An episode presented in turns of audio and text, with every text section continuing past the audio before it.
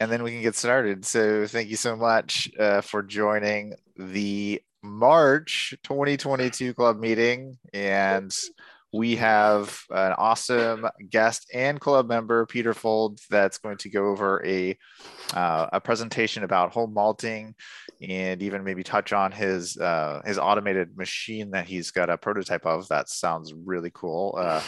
And so he'll be going through that after we go through some of uh, the you know club notes uh, updates events things like that. And then if you guys have anything that you want to bring up um, yeah go go for it. Uh, so there's a couple items that i have my list.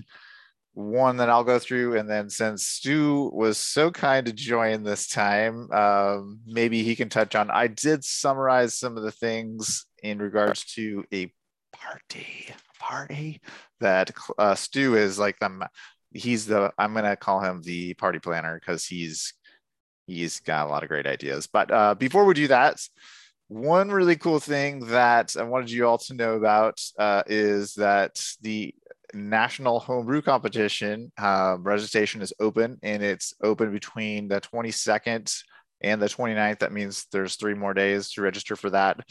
And once it's full it's full you can't register um, the shipping window for that is May 24th to June 3rd. So if you're looking to brew beers for that competition, um, then you need to think about those dates obviously to ship. I think it's uh, HomebrewCon is where that judging is being done. That's in Pittsburgh this year. So plan on shipping your beers, I believe, to Pittsburgh.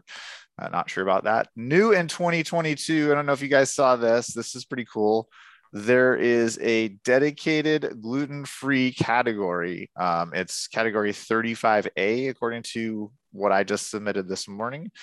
Uh, now, you guys, uh, we've kind of debated this on the Facebook page for many, many uh, times, and for over the last couple of years. Uh, some people say don't even go into the previous category, which is alternative grains. Uh, so this competition is a little bit special, I think, because they've created a dedicated gluten-free category, which is not a BJCP type thing. It's like they just went off on their own and did that. Uh, so that's really cool for our club. I know some people will just say, hey, just submit your beers into the native category go ahead and do that if you want. Uh, we're we're not, uh, you know, it doesn't bother me. I I I would personally say, and Stuart and I had kind of I am back and forth about this.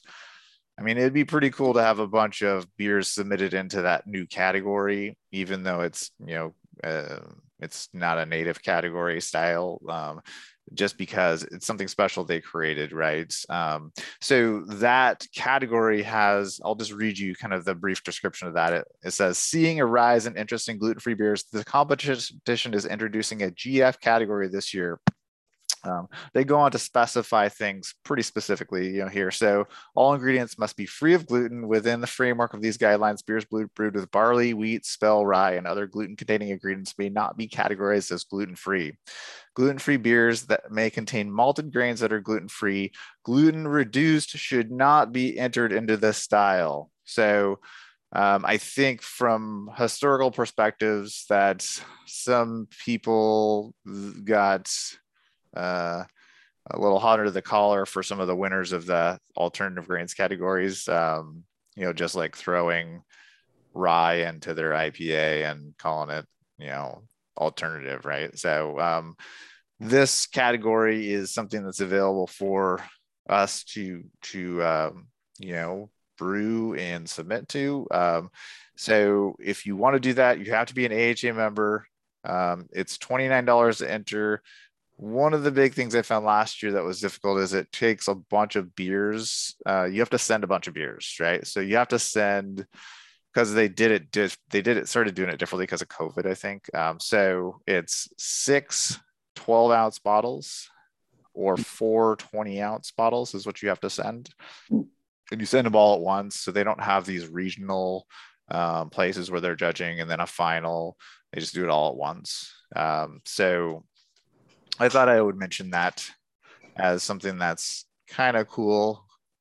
I had emailed the the guy that runs that John Moorhead a, while back and Dave, what's his name, Carpenter, maybe, uh, and they were they were pretty receptive to. They said, "Oh, take it up with BJCP," and of course that went to a whole pile of nothing, right? Uh, uh, so I think that you know they've definitely gotten input from people in this club about you know how that would be pretty cool to have. So um, I'm going to submit a beer in that category, um, and I hope other people do as well. So if you are going to do that, you have three days to sign up. Awesome. So the next item is this idea of having a, a club 2022 uh, party in the summer, and I put a um, a poll up on the Facebook page uh, maybe a week ago or something like that to see selfishly um, to see if people want to have in Seattle, right?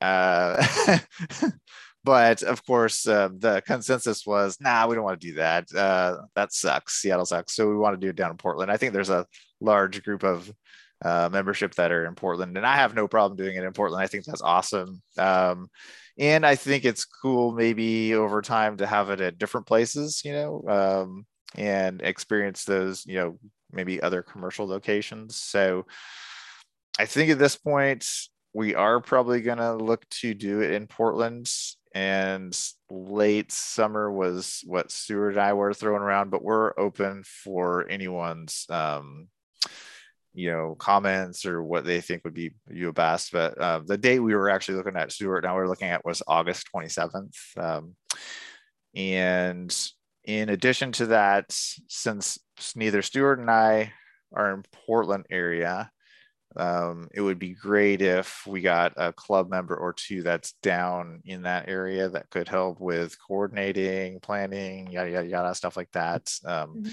So, other than that, so uh, Stuart, you had sent me like a laundry list of brainstorming ideas that I have written down here, but um, I would be happy to toss, toss it to you to kind of like just so we were tossing around ideas of things that would be cool um, and not necessarily having to do all those, but just kind of maybe, do you want to just kind of brush on a couple of those? Yeah, sure. Yeah. So, um, yeah. So just in terms of location and stuff, I think, I think the question marks are, you know, timing, location, and then how many people would we be hosting?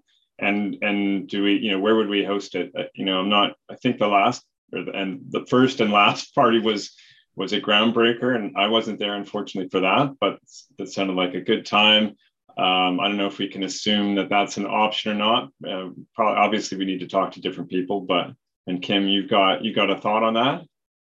Are you willing um, to host? I noticed that Jason Yerger offered Mutantis. Oh, did he? Okay, I was wondering. And there's actually a restaurant that's entirely gluten free next door oh, too, so that might oh, actually be a pretty cool place yeah. to do it.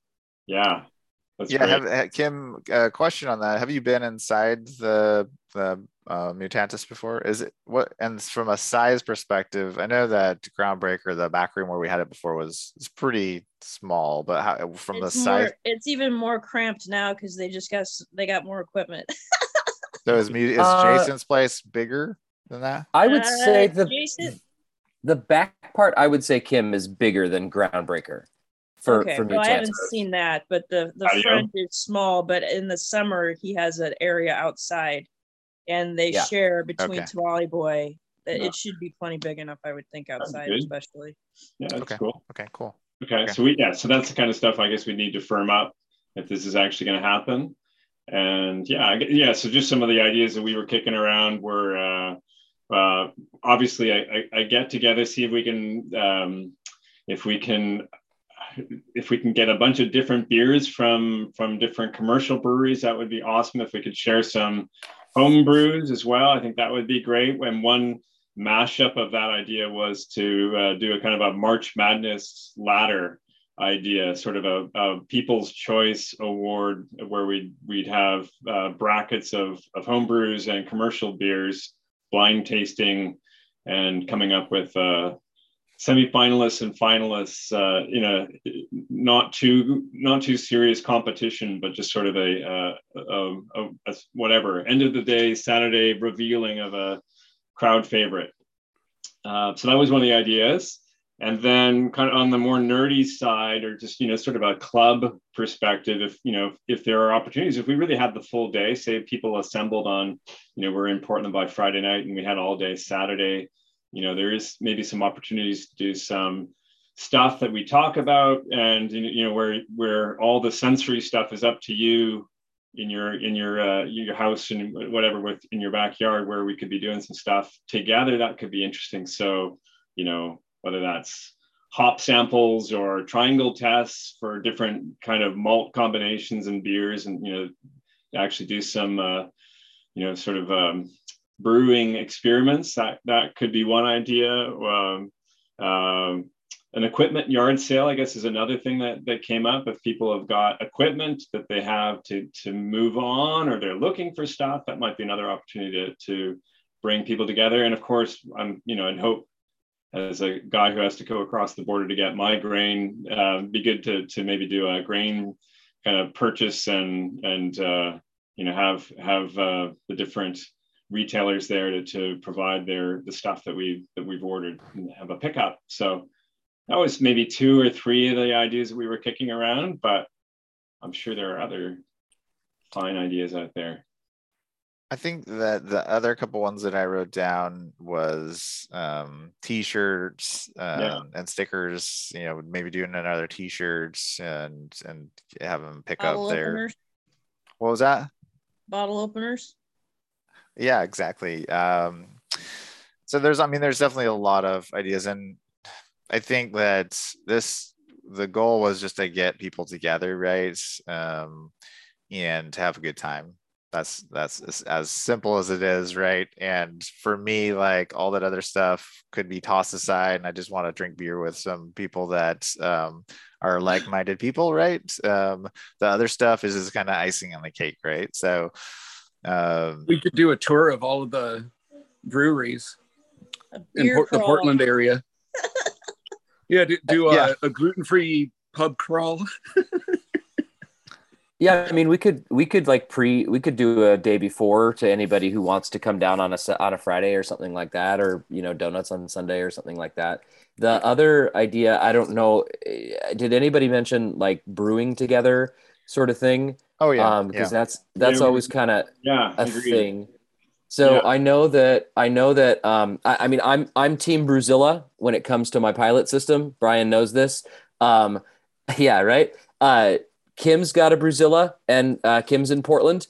Uh, Jason's got a 35 liter Brewzilla that he's uh, using now as a pilot system up at Mutantis. I've got a, uh, a five gallon mash and boil that I could uh, lend to that's already converted for gluten free. All of these are already converted for gluten free. And then I also have a 65 liter heavily modified uh, uh, uh, uh, Brewzilla that's also great for gluten free. That takes 220 power, which I don't think Jason has, but all those other ones are all 110. So we could potentially brew multiple styles uh, and and go through some stuff uh you know with skills skills and different things like that. Because there's definitely you know for some of us um each one could be like a different kind of extended skill that we're just like showing people like hey you know here's how to here's one way to uh brew with 50% buckwheat and not hate your life uh for the day yeah no, that's a great idea and and even milling and and seeing what a, a, crush looks like for you know people who are new to that yeah i think that's a, a fantastic idea yeah we kicked that one around but i think that's a I think that just extends that idea even more, just having it as a bit of a learning opportunity too, depending yeah. on where, where you're at. Yeah, and we know that those three those three systems that are all five gallon systems, those are already within you know forty miles of Jason's place. So yeah, okay. I could bring my my uh oh what's that that new mill I bought. Oh, oh yeah, your uh your Maltzilla or something like that. Yeah, Maltzilla. I was trying to remember the name, yeah. but it'd be fun to run like compare that side by side with um JP's mill. Yeah, I've got the gluten-free proto- mill. I've got the prototype uh, monster uh, brewing hardware. I was uh, the one that prototyped that and then handed the specs over to Brian uh, Kolodzinski uh, for the gluten-free edition for that. Yeah. So Okay. Mine, I, I think that I think the only difference with mine is I believe uh, I I know I have heat treated rollers. I don't think the gluten free edition has the heat treated rollers, but uh, I I got. No, I have that one. The heat treated rollers. Yeah. No, I, they don't have heat treated rollers. I have oh, the okay. the one that Brian sells. So that's the only difference. Other than that, I've got the extension on mine too, but um, they're they're exactly the same. Yeah, yeah, that's a great idea.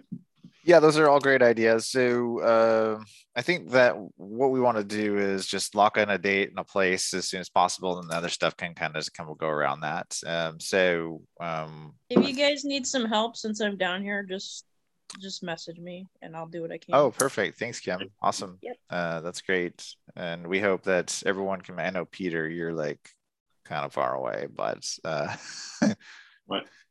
Uh, everyone is welcome, right? Everyone on, is welcome. You can do it. Yeah, I, you know, I might just win the lottery until then. Yeah, yeah. yeah. So, um, okay, cool. We want to get some time for Peter to do his present. So, before we do, anyone else have anything um, that they want to mention? Um, Brian, I think you had mentioned something about your store, how you had uh, different malts in stock. You want yeah, to mention yeah. about that? I've got um I'm restocked on the pale oats. See, I've got all the the three oat malts in. I've got pale millet and I've got sorghum malt back in. Um, so sometimes it's a little bit of a challenge getting yeah. get, getting the, the supplies in. So I've got them stocked up now though. Are they like stuck on a boat in like the Suez Canal or something? Or well, no, it's more of building up enough money to oh, yeah. make a sizable order so that the shipping makes sense. Right. Because right. shipping from across the country can get like I think the or the half pallet was still two hundred dollars. So I really have to buy half a pallet to have it make sense. And the oats I get out of Ohio, but I just saved that for when I was um I went to Cleveland. Okay. Shipping is no joke right now. Um, oh, yeah. In the chat, in the chat window, I threw that uh, a five gallon uh, size batch of the Native Land IPA uh, on the chat window in Zoom. AP, and that's in. Put that up on our our. Uh, that's fine. Yeah, and that's uh, that's Beersmith. Um, okay. You know what? Let me let me make sure that my brewer's name is on that too before you throw that up. Okay. I might throw another version on there. Okay. Yeah. Yeah, sounds good.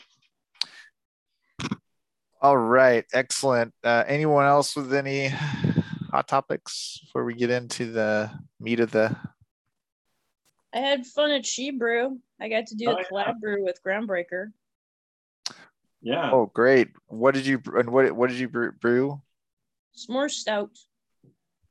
Nice. It's pretty good. Is it just was it just put on kegs um, or or that's what you got in your hand, right? Oh, cool! Look at that limited edition.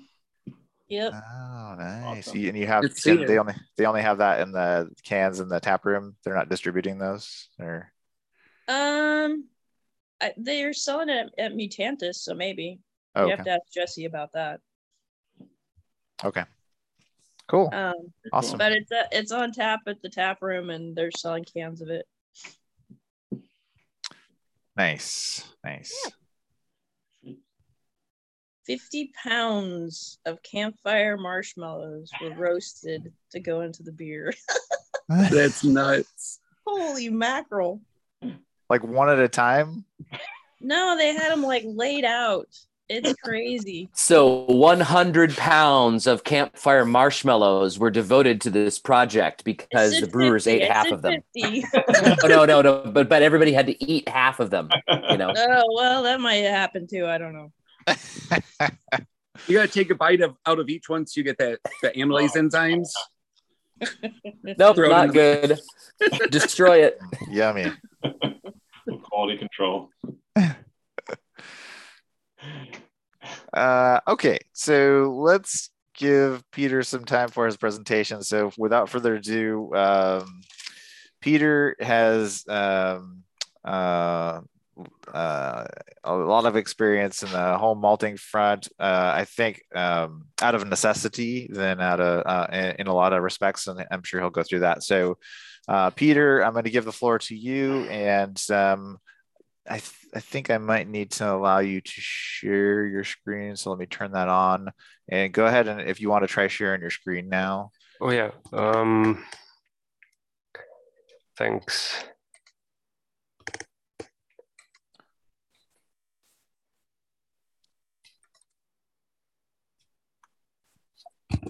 Ah, okay, nice. So uh, yeah, thanks uh, everyone for joining. Um, I have to uh, uh, say up front, I don't know how to malt uh, marshmallows. I'm okay. I'm uh, logged in here with two accounts actually. one is a backup, so let me just uh, uh, make a quick change, and I'm gonna stop the video because I will be. Uh, I'm sharing the the screen anyway, and that's where the but that's where our focus should be.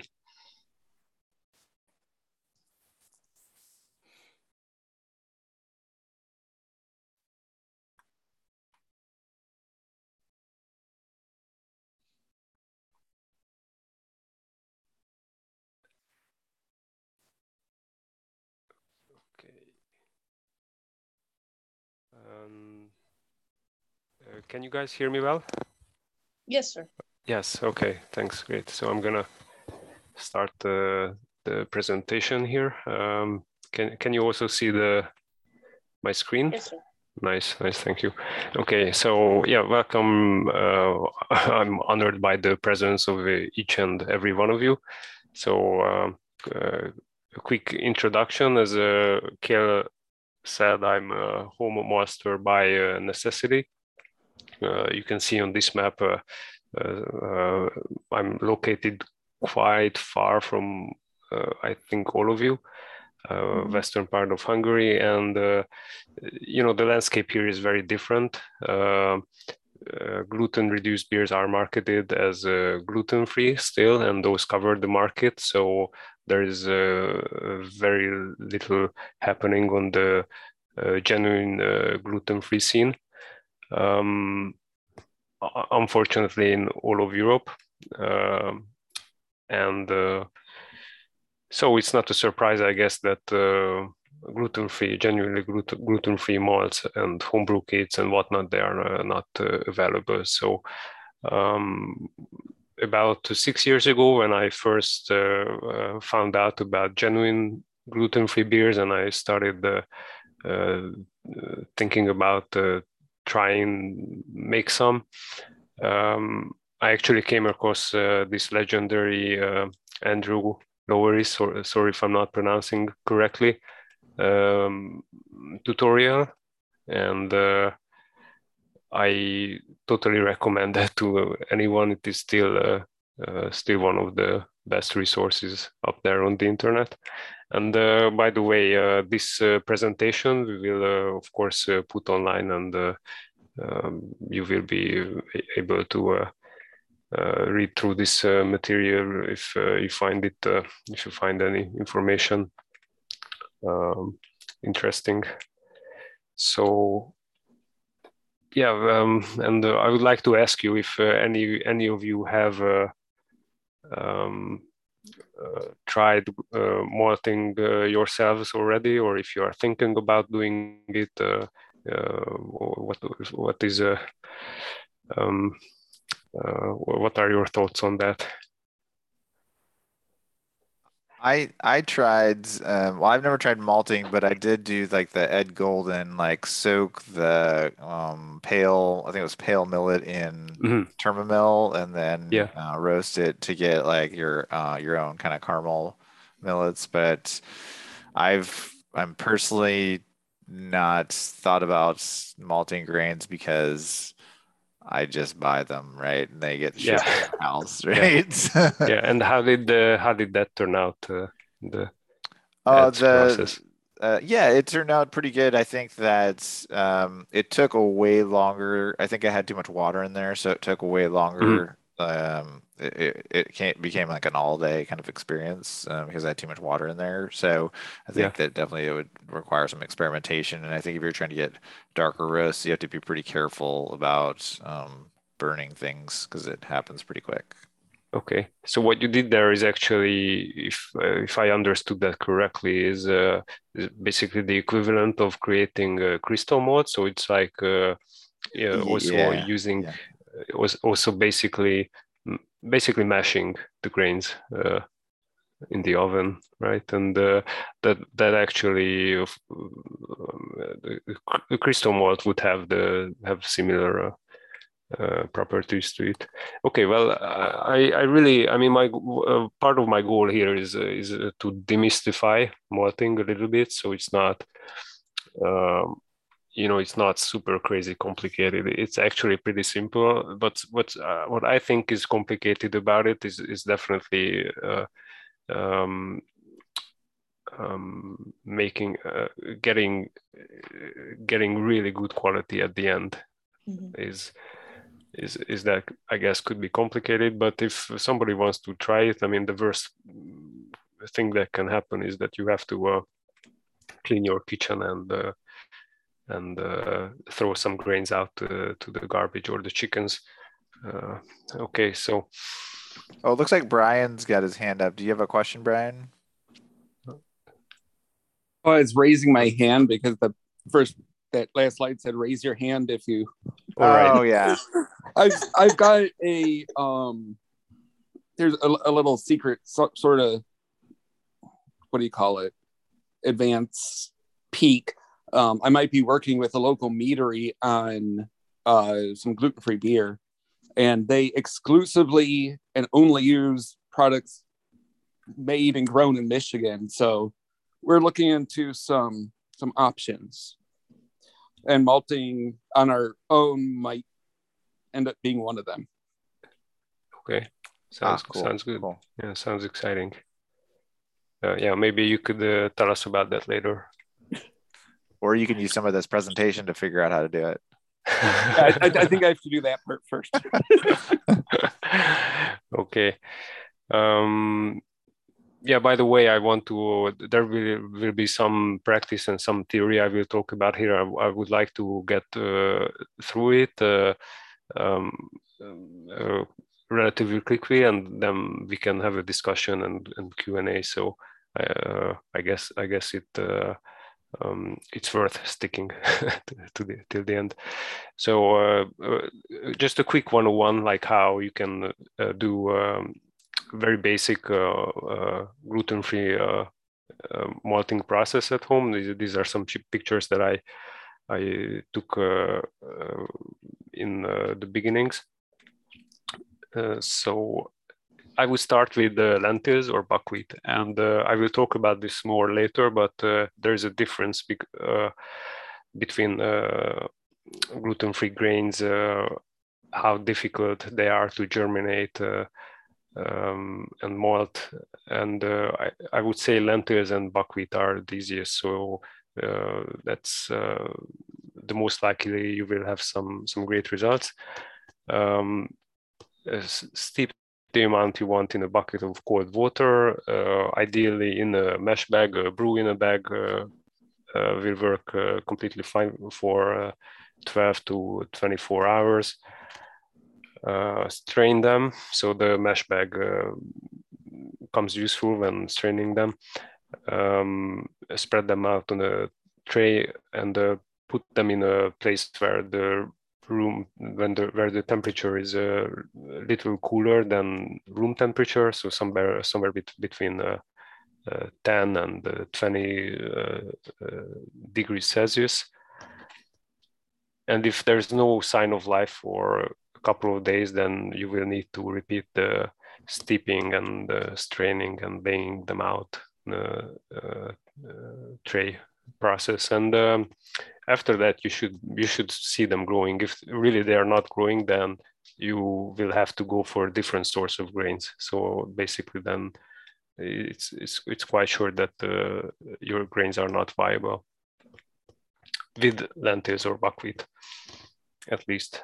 Uh, but i will talk about this more later and then uh, when the acrospire is uh, two times as long as the grain, that's uh, just a, rough rule of thumb. Then you can put the trains in uh, tra tray in an oven and uh, and uh, dry them and even roast them, if you will. So, what is the purpose of malting? Why are we doing this at all? starches start to break down. Enzymes are produced. it helps with the so-called gelatinization. We hear this a lot in gluten-free brewing. Uh, flavor compounds are created mostly in the kilning or toasting uh, um, uh, part. Also, coloring compounds are created and uh, moisture is removed so they store uh, for a long time, uh, long shelf, shelf life. Now this question has come up already in the Facebook discussions. If you can make beer with only unmalted grains using exogenous enzymes because we use them anyway, mostly in gluten-free brewing. And the answer is yes, but uh, because of these uh, reasons that I selected uh, here in red, uh, the beer will lack uh, flavor and color. Um, might also lack a little bit of yield, so you might, but uh, for sure, you know, if you use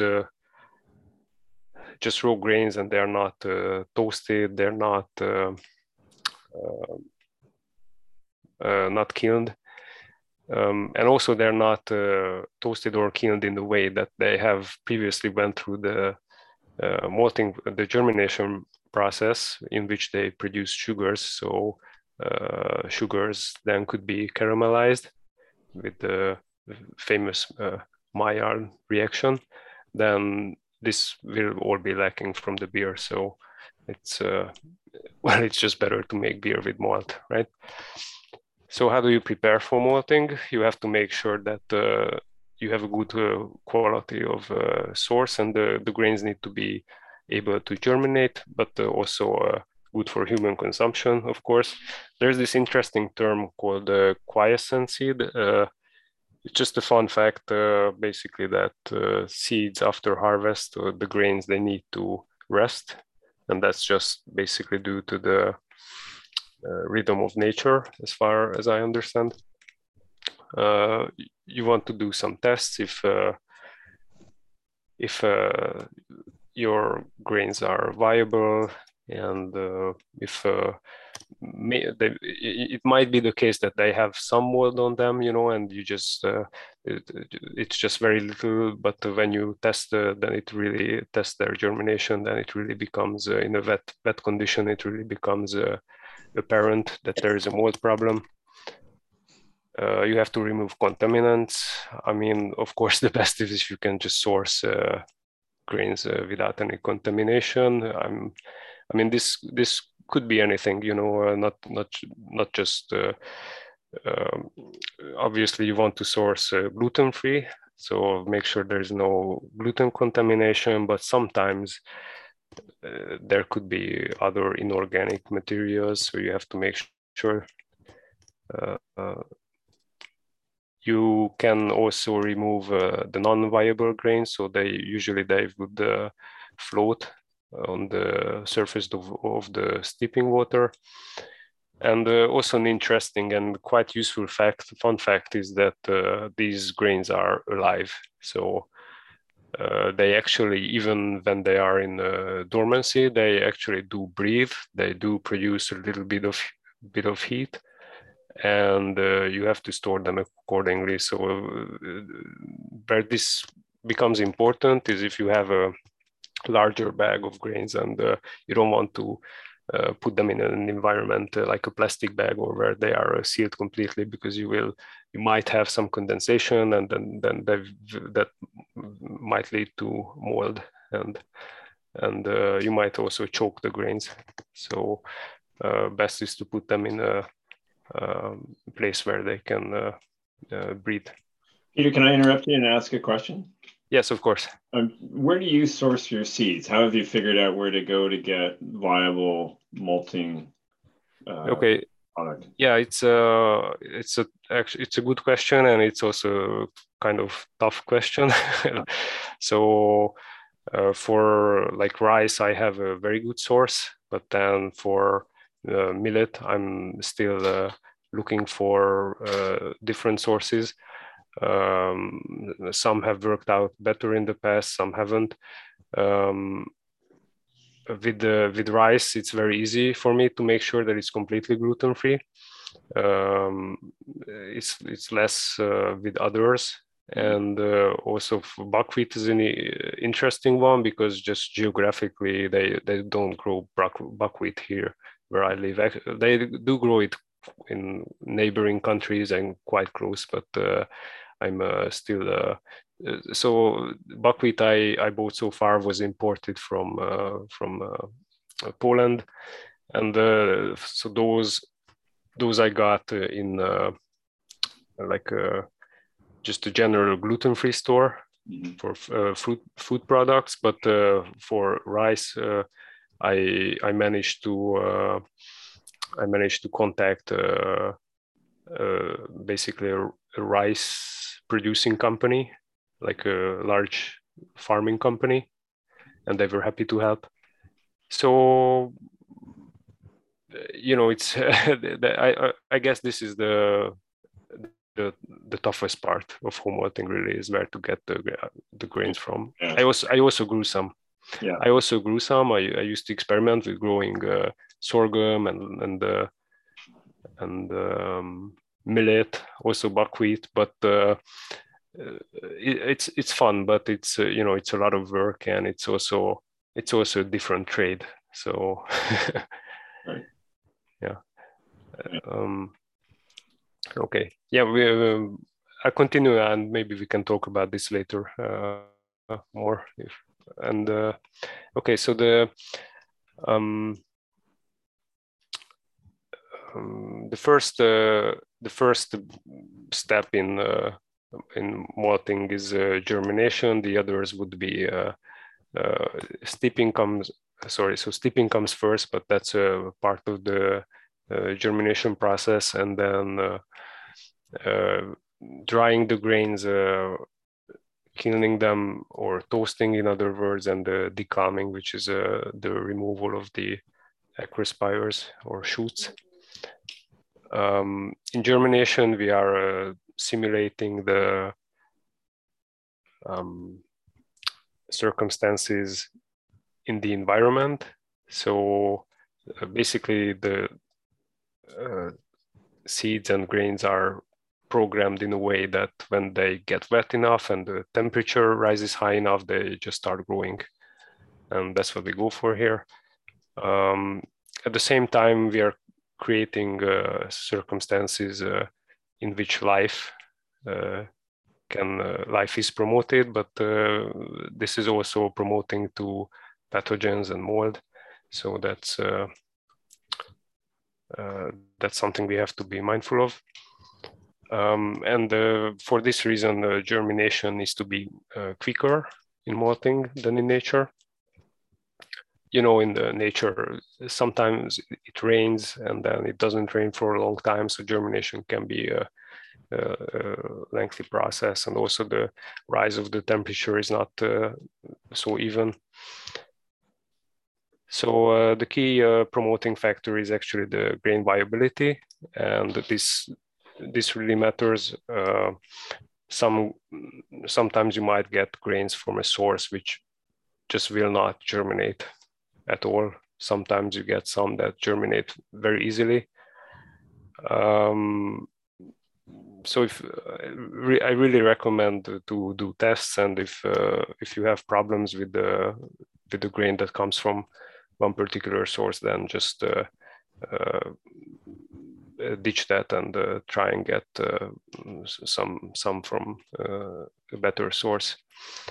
And then, as I mentioned earlier, the other promoting factors are the water absorption and the temperature. And um, mold uh, can be um, made more difficult to grow by uh, lowering temperatures, um, adequate ventilation, and of course, making the process uh, quick as possible. And exogenous substances can be used. The gibberellic acid is basically an enzyme that uh, uh, promotes the, uh, the initial growth uh, phase of the grains um, and uh, other agents to help prevent mold can be used. Slake lime has been used uh, for a very long time traditionally in malting. Uh, I do not uh, recommend using that at home because it also needs to be removed um, afterwards. But it um, it works on a principle that it uh, makes the pH higher and actually baking soda also does that to some degree so it's it's a bit anecdotal that baking soda helps prevent the growth of mold but uh, actually it does alter the ph and my in my experience it also it also helped uh, preventing mold so uh, gluten-free grains uh, I made uh, two large groups here. One would be buckwheat, lentils, and sorghum. Um, the first group, buckwheat, lentils, and sorghum, as I said earlier, if you want to try uh, malting at home, uh, this is where you uh, should start it because these grains, not only they germinate at uh, at room temperature or even colder temperatures, so you don't need to really uh, uh, alter the temperatures. You can just put them in the pantry or you know even outside on the terrace if if it's not that cold anymore uh, Uh, and they will probably start uh, germinating and they also uh, tend to germinate uh, without the husk. So uh, for examples, for me in the beginning, sourcing buckwheats was only possible without the husk those that was a buckwheat meant for uh, just uh, uh, as a food product as a side dish and but they germinated beautifully and it worked very well. Now with millet, corn and rice, uh, they tend not to germinate with the husk, so you have to source them, making sure that they are uh, whole grain uh, with the husk on, and uh, also they germinate at higher temperatures. So millet, both both for millet and rice, it would be like uh, between 27 and 30 degrees Celsius. Sorry, I don't know how to uh, mm, translate that to Fahrenheit. yeah, if any if anyone knows, then. Uh, but um, similar, similarly for corn, it, it needs uh, like 26 uh, around 26 uh, degrees Celsius. So it's it's it's uh, not not much, but a little higher than room temperature. So you need uh, uh, so you, you need to use something to warm them, and that that can become a problem because if you um, let's say you put them on a on a heat radiator, then it's very easy to just uh, go way above the correct temperature, and then mold will start to develop, and uh, you will have, start having all sorts of problems. So I'm not saying it can't be done, but it's uh, it's tricky.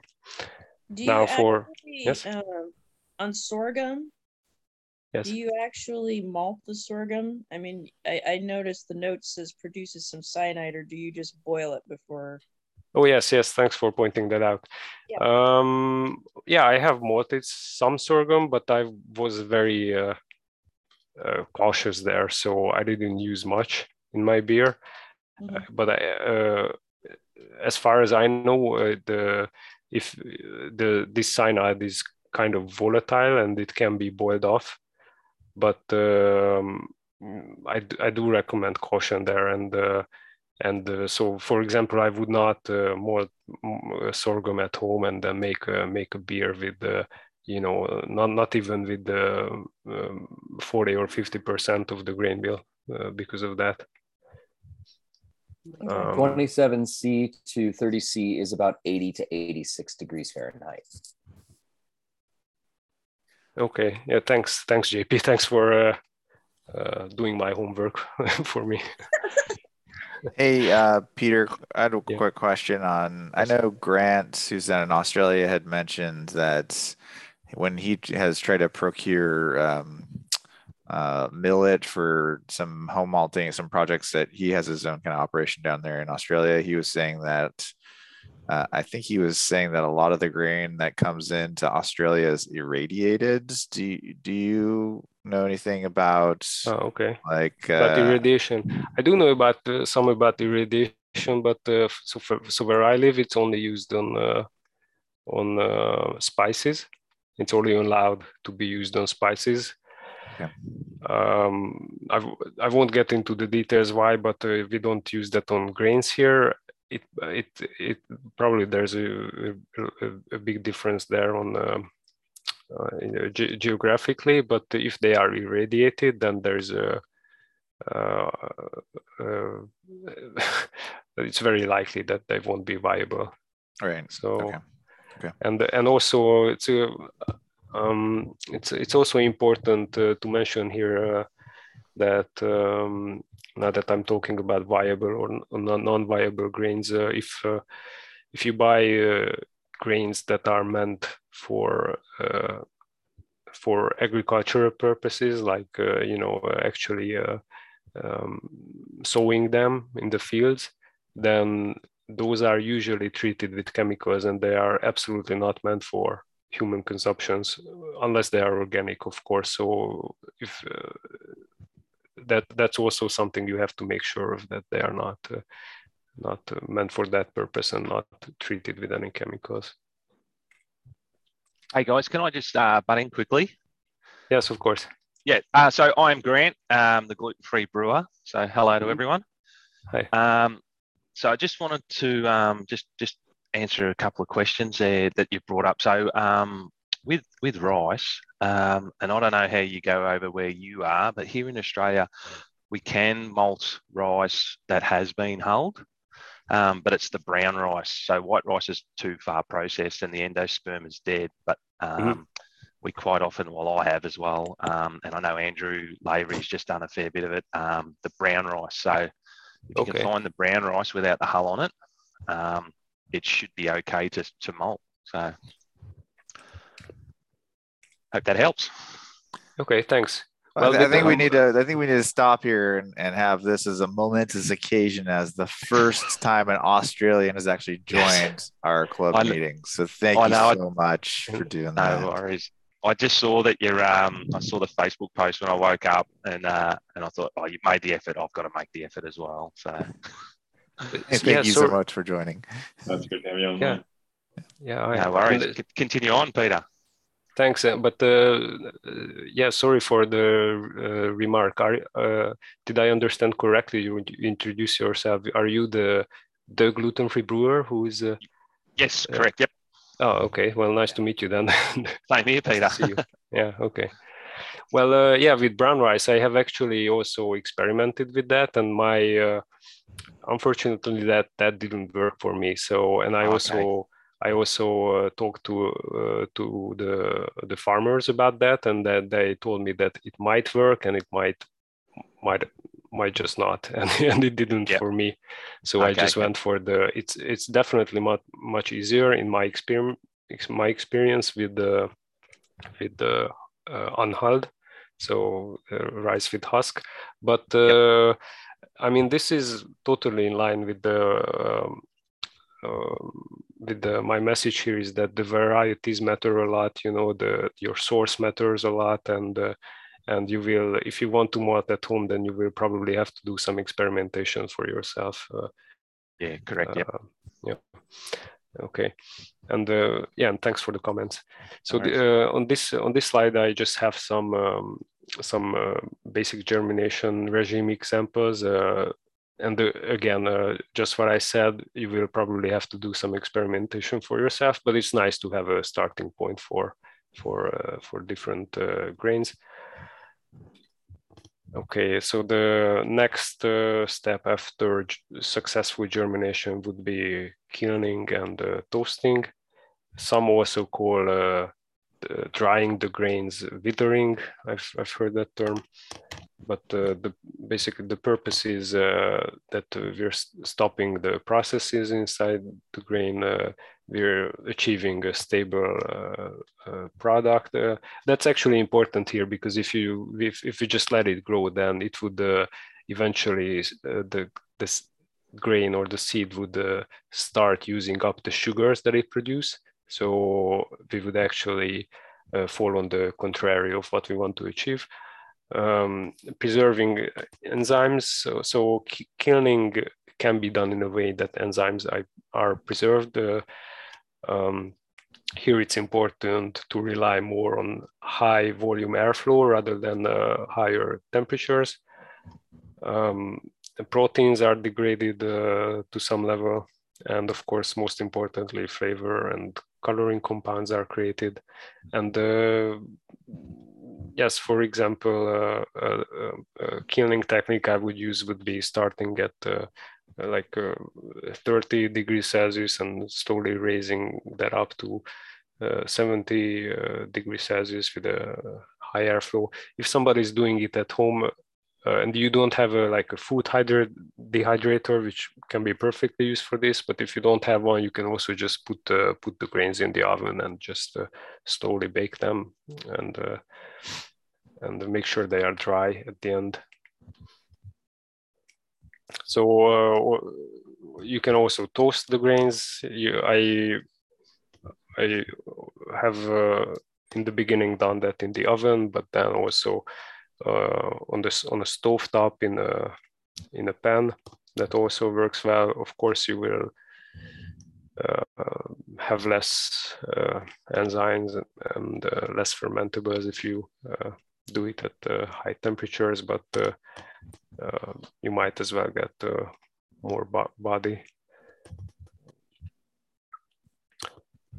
so the final product uh, has to look good, smell good, and taste good. I remember we had the we had the uh, presentation from Ed Golden about malting a long time ago, and uh, and I remember him stating this, and uh, of of course this is very important. Um, it has an even color. Um, we achieve a very low one uh, to four and a half percent moisture. So the it's it has to be very dry and uh, it stores uh, very well. Um, this is especially for uh, especially true for dark malts that they need to rest um, a few weeks before you use them. Otherwise, they will contribute some uh, some uh, um, some uh, burnt uh, flavors to the beer, which is undesirable.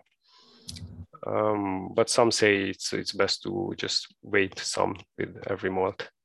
Um, others others say that uh, it's barely noticeable. So I guess this is up for a debate.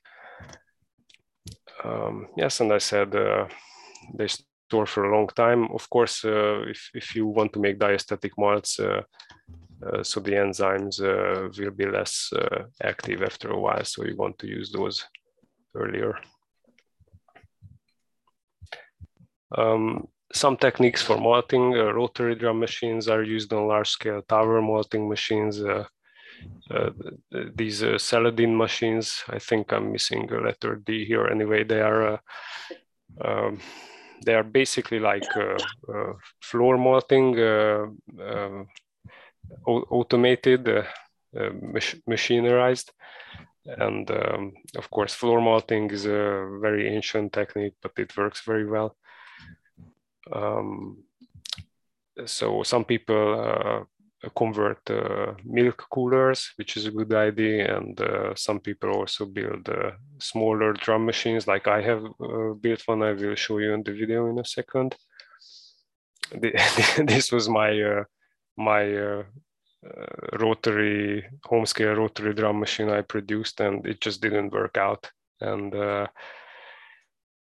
and anyway, that's that that was actually very reassuring to me that the key is not uh, is not really turning the grain and uh, it's really it's really more just hitting the right temperatures and the and the right uh, right moisture content and uh, and then the seeds will grow. Of course, if you want to uh, make malt on the industrial scale, like uh, you know, uh, 500 kilograms, uh, one ton, two tons, then of course people get smart, and that's why they invent these uh, these all sorts of machines like a tower or, rotary drum or even the Saladin machine. But on on the home scale, if you want to malt um, three, four, five, or 10, 20 kilograms, I don't I don't think this is uh, um, really necessary. On the left here, you can see one of the these uh, one of these machine that I have built and worked very well. in, in which I was able to um, control the, the temperature and I had these uh, uh, uh perforated uh, uh, steeping bucket sort of. So I was also able to steep the grains with that container and also put it in an oven and and um, kiln them and toast them and now we have arrived to my, my little project, which I've been working on for quite some time now. Uh, I uh, call it the, the Grain Monster, and it's uh, uh basically what it is is a Raspberry Pi based uh, automated solution for malting. And uh, what it does is it controls the, the cycles. Um, the key features are it uh, the timing is automated. It has in and outlet valves. It controls the water level, and um, it controls the temperature. It can both heat and cool. Um, it has a user interface and it's easy to program. It's all stainless, so it's easy to clean and it fits. It fits in my uh, kitchen. Uh, I can show you in this uh, image here this is the user interface and basically what it does is uh, you can program these uh, cycles like a, a, steeping cycle first at uh, 10 degrees 10 degrees Celsius for four hours, then uh, an air rest phase at 26 degrees Celsius for eight hours, rinsing, and it's visualized on this diagram and it basically just uh, um, takes the grains through this uh, these uh, cycles. So it uh, it uh, steeps them in water and then it uh, um, it strains them. And um, yeah it's all automated and you have data data logged at the at the same time. Yeah um, so this uh, project is uh, still under development. Um, i hope i can share more and more of this with you guys. And if you want to uh, see what's up with it then you can uh, visit our website or even better uh, not a lot of content up there yet but uh, i've been working on it you can also of course follow it on facebook and that's where i will uh, hopefully very soon uh, uh, share some some photos of nice and toasty malts made with the machine. Okay, and yeah, we have arrived to the discussion and Q&A and thank you for your attention and, uh, and patience. um, one quick question I had is if I, you said that you know, like after you malt it and you dry it down to, I think it was 4% moisture. Yep. If I dried mine too far, will that like hurt the malt or is that just uh, like at least get nope. it down there? Yeah. Yeah, that's a good, that's a good question. Uh, no, so I, I don't think you can dry them too much. And, and it uh, the range was from 1% to 4.5, right? one percent is like really really dry so okay so it, it's it's already like actually quite difficult to achieve that so so yeah i mean uh, my only concern would be if you're like aiming for diastatic malts but uh, e- even then i don't i don't think it's uh, uh it's it's, uh, it's actually difficult to achieve that kind of uh, low level of moisture right I mean, I know I took um, some of the sorghum that that I sourced. It's already malted, and I threw it into basically it's like a, a coffee roaster, mm-hmm. and I I drew steam off it or some moisture off of it. Um, for I don't know the first hour I was roasting it, but I mean it was very very little. It just like there's a clear dome that goes over the top of it, and you know, I got some condensation on that. that was really about it. But yeah, right, okay. Well, it could be condensation, but uh, that's uh, that's uh, vaporing off. But it also can be like smoke, right? That when yeah, if you're actually burning it. Yeah, this was I I was roasting or whatever the lowest setting on the machine is. So it was like mm, maybe 110 C or okay. something. Yeah, that's yeah, that you can get a pretty good toast at 110 C. Mm-hmm. Yeah. I had a question on um, just when you're getting started out, because I think a lot of people um, that will watch this, um, or even a lot of people in the club, probably have never done it before, and mm-hmm. um, so I know that from Ed's presentation, which was several a few years ago, um, he just basically said he stopped doing it because of the contamination issues.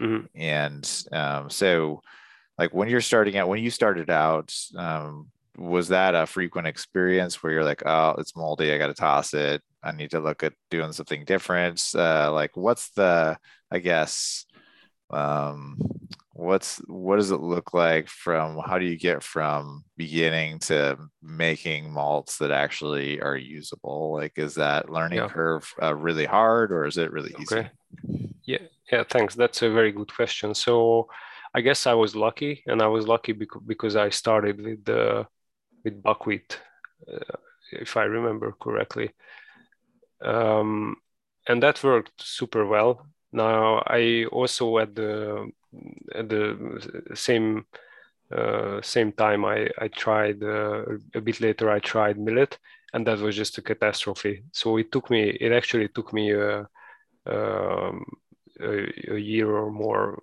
when I was I was able to source millet. That was also good, and I also had the the um, the um, the correct uh, uh, techniques to hold it at the right uh, temperature. So really, the thing here is that um, you know, as I said, the buckwheat uh, will germinate at as low as uh, 10 to 12 degrees Celsius.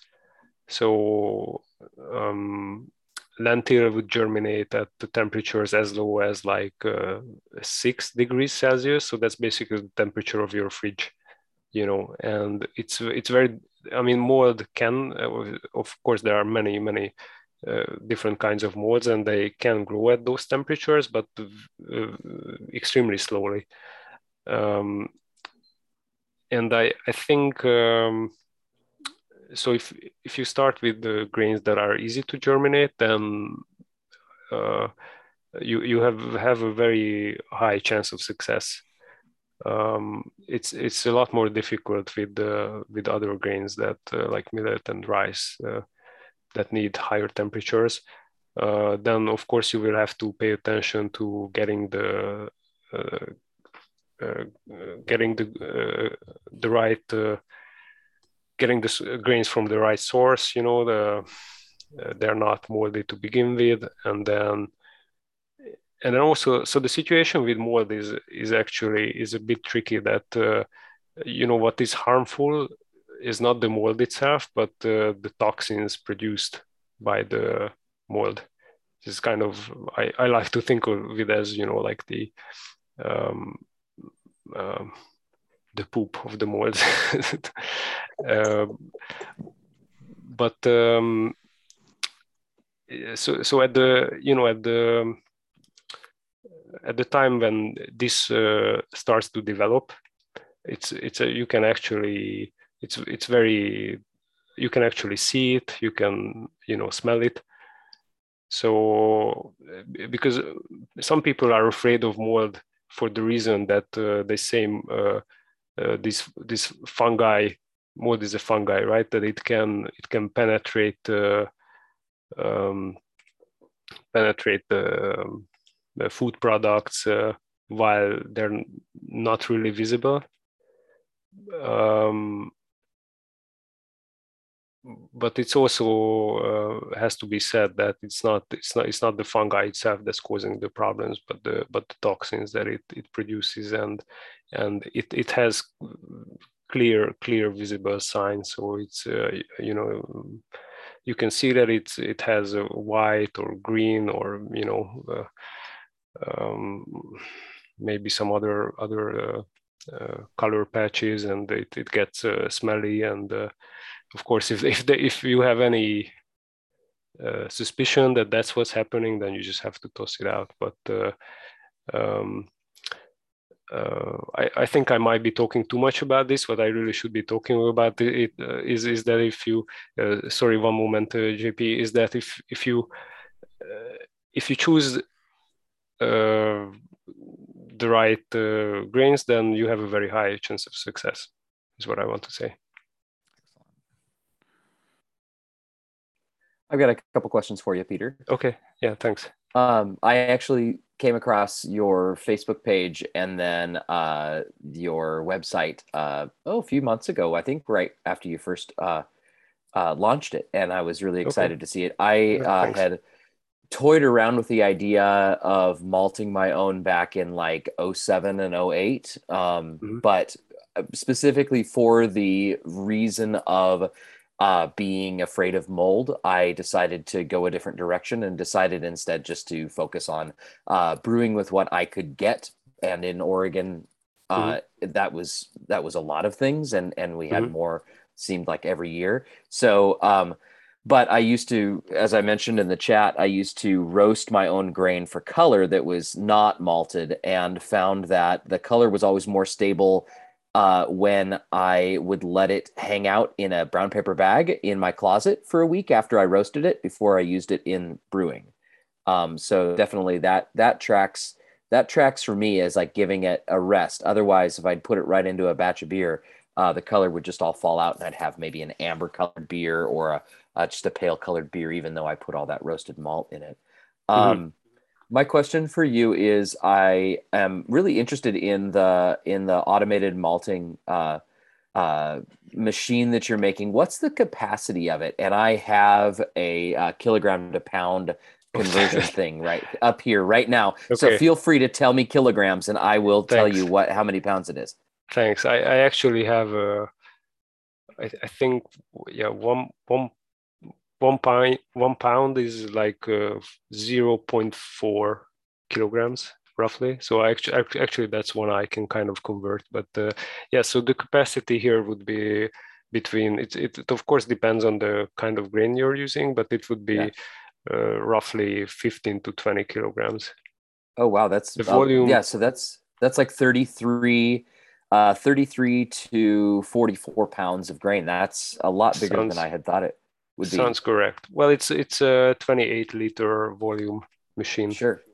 Um, so I mean, I think the other interesting thing about this, and I don't know how many people have really like dug into the history. Um, I've I've talked on some podcasts about kind of like my exploration of the roots not of gluten-free brewing because we've all been there for the roots of gluten-free mm-hmm. brewing, but rather the roots the roots of like uh, continental European brewing.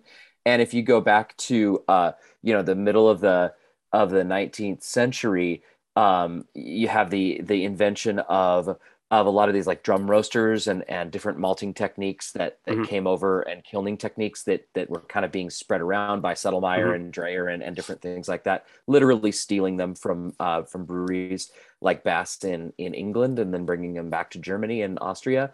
Um, and one of the cool things that uh, that that I've been learning about is that everybody back then like th- there was no there there was no um uh, commercial maltster that everybody got their grain from. If if a brewery was making beer they were malting their grain. And uh, they were doing it with some kind of process that might yield something that was good might yield something that was dark and murky and not very good. But everybody was was doing that. And so you ended up with a lot less of like you know your your crystal you, you put a little bit of crystal a little bit of biscuit a little bit of this and a little bit of that and you had more just of these these these grains that were malted uh, to where to the point barley where it was still uh, diastatic uh, had still had uh, diastatic power to it, but also might have a little bit of color because of being exposed to smoke, or might have uh, color because it was a pale malt, but they were using a mash cooker uh, in order to uh, in order to do the step mashing uh, and that's like a Vienna. Um, and and it's it's really cool. Like the idea of the idea of brewing a beer with a malt that I uh, uh, that I've malted on site on at my brewery, so that basically nobody else can do it as long as it's mm. good, is really like romantic to me. if I love that. Yeah, I love that. I love that. Thanks. Yeah. Yeah. And, yeah. Well, you got one sale, Peter. One sale. Oh, thanks. Yeah. Yeah. Um, I might take one too. if if this project with the meadery goes through, that that could be really prime for us because like the point we're at is sourcing so, sourcing grain you know that kind of like peter was talking about sourcing grain that's gluten free you know celiac safe millet or buckwheat um and then getting it malted. I mean there's yeah there's local maltsters we can and grain farmers that we can work with. But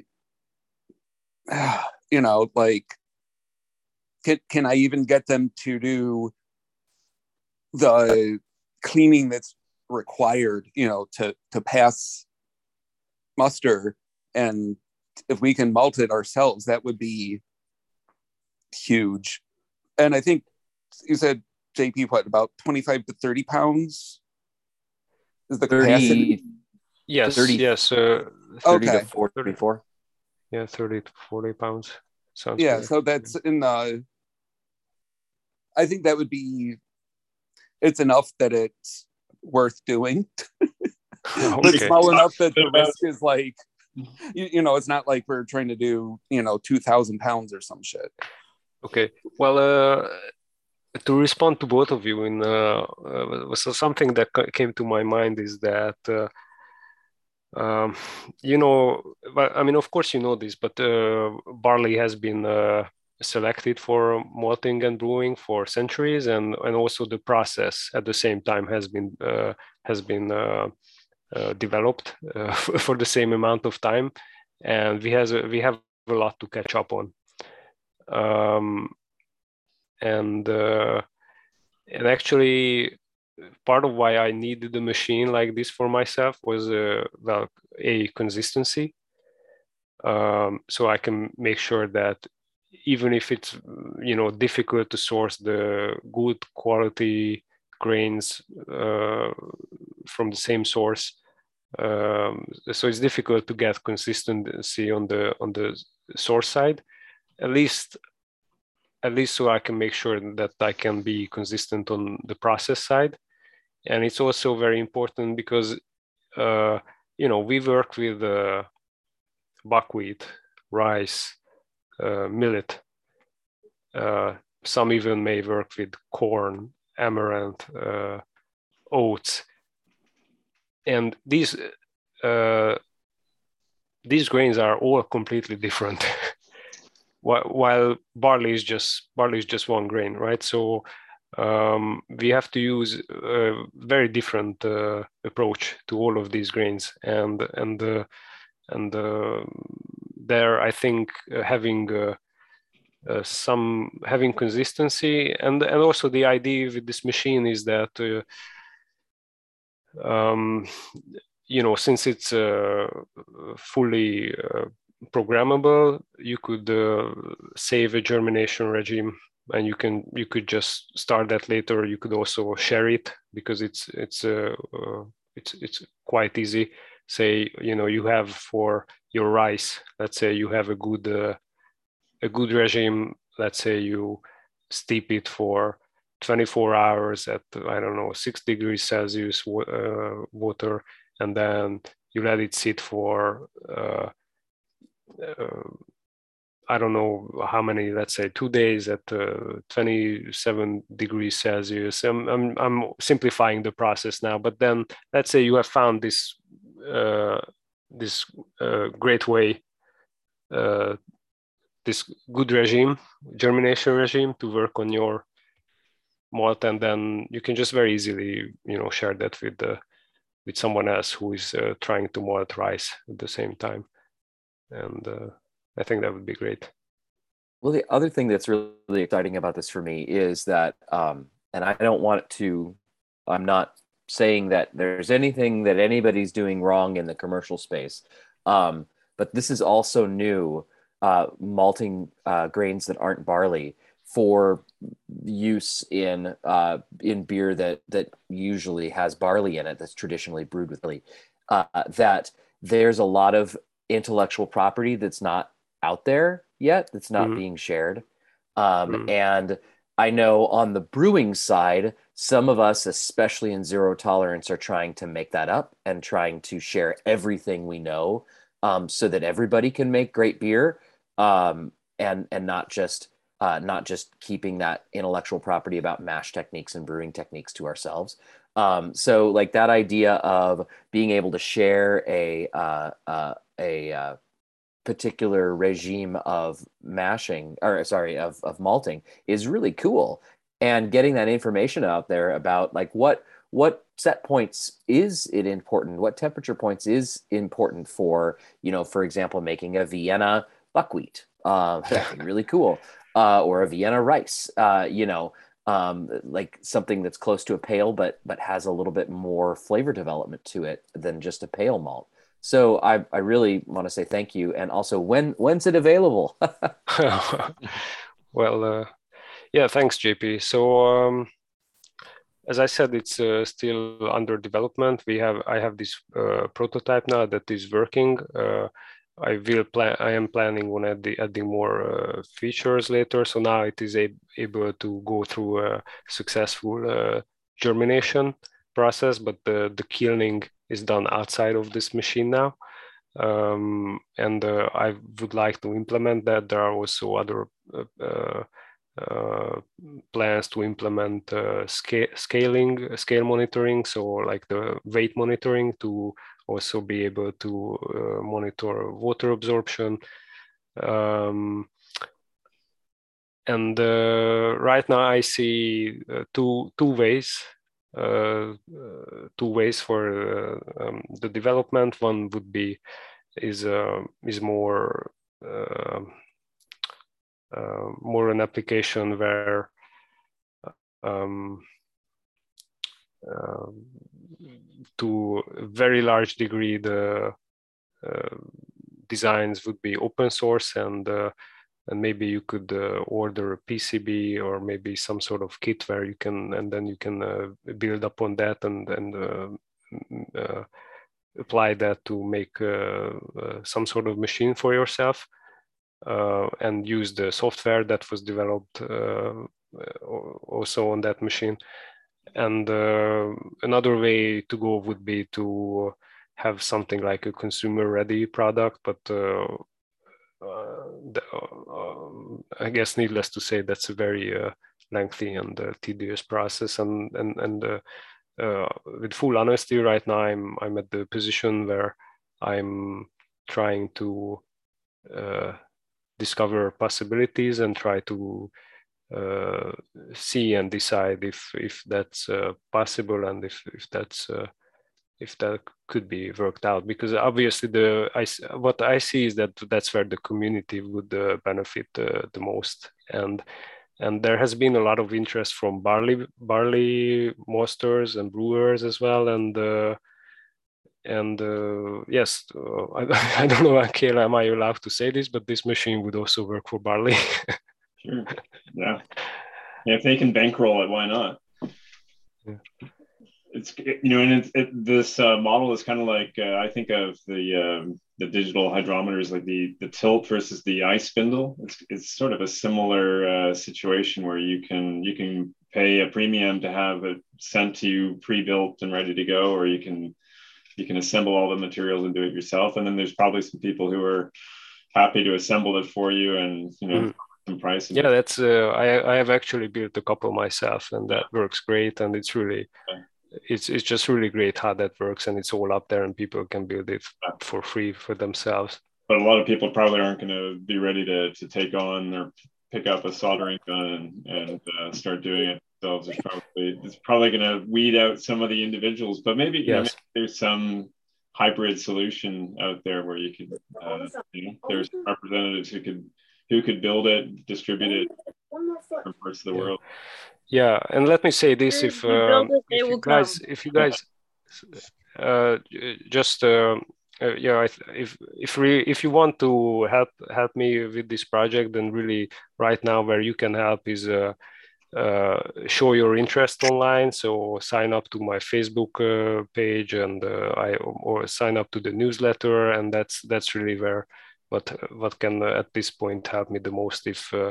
if I you know. Um, but but of course I really appreciate everything that you guys commented, and that also helps. But if if um, if yeah i can you know have a, some uh, good data points points on uh, on how many people are interested and uh, that that's what i need at this stage uh, yeah, yeah, Peter. To that point, happening. if you if you would be uh, able to post up like maybe a summary or the website, your link to your presentation, uh, that information to the to the group, um, or provide it to me, or um, then we can get it up there. So um, I think it's a small community that uh, we we see a lot of the same faces over and over again. So, and, I know I would definitely be willing to to support you as much as possible.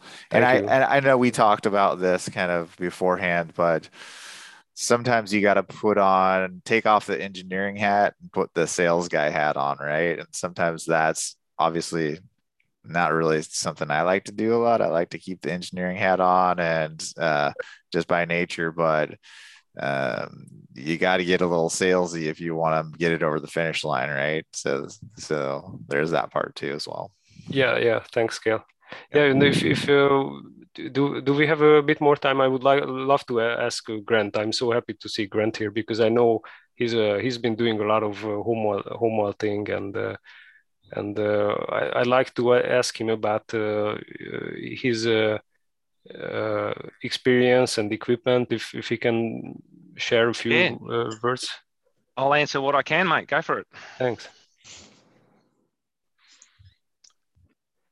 Yeah. So yeah, what's what's your uh, what, like what grains do you malt uh, so, most often, and what equipment would you use for those? So right now, all I do is um, what we call French white millet, which is, I think it is, well, it's pretty much Proso millet. Um, so I have um, a, a, good supplier of that who um, who cleans and grades it for me, uh, and it's about it's about thirty dollars Australian uh, for a twenty kilo bag. Um, although to get it is a three hour drive to the place for me and three hours back. But it's uh, it's a nice drive, so I don't mind it. Um, but I'll, and I'll buy I'll buy ten bags at a time. Um, so steeping wise for that grain, uh, I have a sixty liter. Um, pretty much a plastic fermenter, which I've cut the top off, and a um, a 20 kilo pail. So just, I don't know if anyone's bought sorghum syrup in the big pails. That's pretty, it's one of those old sorghum syrup pails. Um, and I've just drilled the whole, whole lot of holes in the bottom. So two mil or one and a half mil holes um, and some stainless steel legs and pretty much steep my grain that way. Um, and then my uh, roaster kiln is a Masterbuilt smoker with a fan put on it. So um, I I don't know if you've seen the Masterbuilt smokers. There's a little um, section on the side where you put your uh, wood chips in, and it sits above the element, the electrical element. Um, my fan, my I've got a fan that the air goes in through there. Um, I've created some um, some uh, trays with holes in the bottom, so I've used um, what they call wedge wire, stainless steel wedge wire, which I've got from a scrappy scrap dealer. Um, and then yeah, the air flows up through there and out the vent, and I can control the time. Um, the airflow is pretty much the same all the way through it, and and the heat. So that's how I do my millet. Um, I did rice a while back, and I haven't really got back into rice again. Um, but my rice was done in a um, so smaller versions of the bucket, so a five liter version of the bucket with the holes in the bottom, and then a big esky or cooler um, and a, a fish um, fish pond or fish tank heater and set it at around 27 degrees for rice. But um, rice is one of those things where I don't really get the flavour I want out of it. So um, yeah, never really got back into it. So um, yeah, and buckwheat, I we we've had a lot of bad droughts here in Australia, so that the buckwheat supplier um, locally is uh, he at the time of me contacting him, he had nothing, so I haven't got really into that anymore. And um, most of the buckwheat we get here in the health food stores is grown in China, which means it's been irradiated as it comes through customs. Mm-hmm. Um, so yeah, haven't really played with any of the others, uh, lentils or anything like that. Mm-hmm. Um, but I do get the flavour I want out of millet. So um, I just find millet is the closest to barley. Um, and yeah, it's uh, it's well, it's easy for me. The my my my mill is set up for millet. It's just my my whole system set up for millet. It's just nice and easy. So um, I use that. But one of the things I did notice on your um, your road your drum that you were, had with yeah. the I'm not sure what grain was in that. Um, yeah, it was buckwheat. Was, was it? Oh, okay. It looked way too wet. Um, so that yeah. kind of looked to me that looked like a cement mixer with cement in it. Um, yeah, it, looked, it, it was a really bad. Yeah, oh, sorry, go on. Yeah. Um, so and that sort of leads to Kale's question where he was talking about um, mold and toxins and that. So in my my um, experience, the wetter the grain is, that's when you start getting all those um, toxin, uh, the molds and stuff like that. So um, with millet, I know if it's soaked too long and it and it's way over 45% moisture, you'll get a almost like a vomit smell, um, which is butyric acid or butyric acid or something like that. Um, that I, I, know then the grain's gone way too far, it's too wet.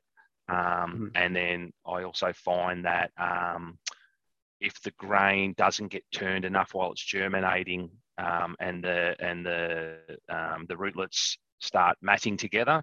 When I put that in the kiln to um, to dry it, mold will grow in between the rootlets and stuff like that. So then I've got to throw that batch out. So, um, but does but that yeah. happen? So that happens before the kilning? No, that that will happen during. So if I'm making pale pale malt, so I kiln that first that first kilning step is at, at 50 degrees Celsius. Um, mm. That'll happen in that stage there. So, um, and it, that's purely I haven't turned the grain enough to stop. And that's one of the things with um, barley malting as well is they turn the grain a lot to stop yes. that matting happening because you do need the airflow coming through the grain yes. to dry it properly. And Grant, so, are you are you just uh, hand hand uh, turning that, or you, it's almost like floor malting with your hands kind of thing? You're not. Uh, you're no, no. Um, so it stays in the bucket. So um, what I will do is I'll fill the bucket to a point with the the raw millet, um, and then that soaks in the, the bigger 60 litre um, fermenter with the top cut off.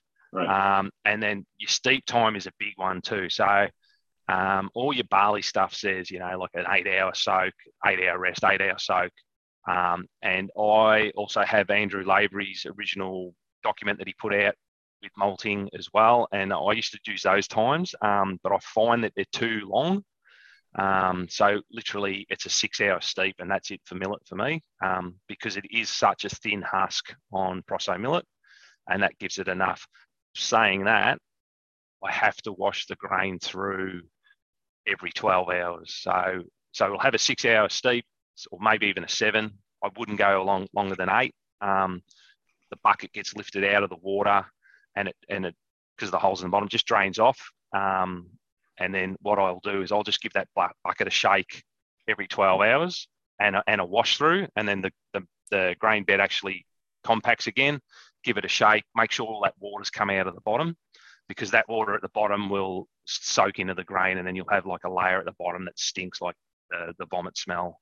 Um, and that's then, enough yeah, that's pretty to, much uh, it. Sorry, that's enough to keep it, the rootlets from from matting. Correct. Yep and it'll um so you will have some growth there which is um a lot long uh, like it'll, grow quicker than others because in in the bucket it does get quite hot it'll get up to 50 degrees and um, I know a lot of people say, oh, that's too hot, it's going to degrade the enzymes. But I'm finding it's not. I'm finding it actually gives a good flavour to the to the millet. So my my beer that I make with my pale malt tastes completely different to what Two Bays makes with Grouse's pale malt, um, and it's a more I would probably say it's probably more uh, like a Maris Otter to a normal two row flavor. It's um, it's just got that I don't know sweeter maltiness to it, um, and I think that's a lot got a lot to do with the heat. But yeah, it will grow. So that that bucket will have maybe I don't know a third of the grain in it raw. By the time it's ready to put in the kiln, that bucket, that 27 liter bucket, is nearly um, nearly full because of the, the growth in the grain and the and the acrospires and the rootlets. So, um, but so yeah, one, I find Go on. One thing that happened to me was rice, though it was a millet, is that I, I have never experienced uh, any any molding in the uh, you know kiln phase or uh, at the late late germination phase. I mean, I, I, usually I got I got those in in while trying to germinate, right? Those issues, but uh, once what uh, something happened to me when I was uh, it wasn't military it was rice, so it was quite different. But um, I noticed uh, something similar to what you were talking uh, to what uh, you just described is that I noticed that some really thin, um, really thin growth at the rootlets, and and they they kind of grow together and I was afraid that that was more than that was, uh, you know, fungi. Uh, uh, what what do you call those? The my, mycelium developing there. Oh yeah, yep. Yeah, but uh, I actually looked at it under the microscope, and I I realized it was uh, actually the part of the root itself. Okay. Because uh, yeah, as uh, you imagine, when the plants they grow the rootlets, they spread, and yes. they actually they actually look like roots. They were just super super tiny thin, yep. and uh, it it also didn't smell bad. So what was interesting is that it, uh, um, unlike how you described your experience, but in it, uh, in this case it was uh, it, it, looked a bit weird, but uh, it didn't it didn't smell bad at all. So that's why I I thought uh, this needs closer attention and and uh, yeah, it was just the rootlets themselves. yeah, yeah. Well, I, you always got to be cautious too, because really, realistically, we don't know what what's in. Like there's been no testing of what's in the grains as we go through the malting process. So, and I know with barley, they used to um, they used to kiln barley over a, a, smoke source, which produces carcinogenic compounds. So, um, you know, that we've always got to be careful. But yeah, I think your nose and your eyes are your biggest your biggest asset with this. So if it doesn't smell bad, and, you, and like you said, you put it under the microscope and it was a rootlet, yeah, everything's fine. But yeah, I, I, I do for me, it's easy. If I do a five kilo batch and I throw it out, just feeding the birds really. So um, the birds love it, but um, it's it's better than know ending up in hospital with a on a drip in ICU with a with a with a you know, food poisoning or blood poisoning or something like that. So yeah, it, it, it does pay to be careful. And look, you know, I've I've worked in a malting plant. Um, we built a malting plant, and I still hear stories about how they throw batches out. You know, and that, that's they throw 360 ton batches out because things go bad. So, um, you know, it's it's not out of the norm for that stuff to happen, and especially in a commercial environment. I'm sure um, I'm sure grouse have have issues as well here and there. So, yeah, but I do with with the with the with my malting, so that constantly washing the grain through, like that water that comes off is quite like after the steep, it's a very muddy water um, even though the grains I've got have been um, cleaned and graded. Um, and then, you know, it's probably two, two or three washes afterwards before the grain starts to, that water that's coming out is clear. So it is washing off a lot of crap, um, which would be just farm dust, you know, dust from the, the paddocks and stuff like that. But, you know, there's also, you know, there's also dried manure and all that sort of stuff out there. Um, but yeah, I find the washing constantly, the 12, every 12 hours, and when you turn it, um, tends to to really keep the grain clean and, and not have any issues with mold and that afterwards.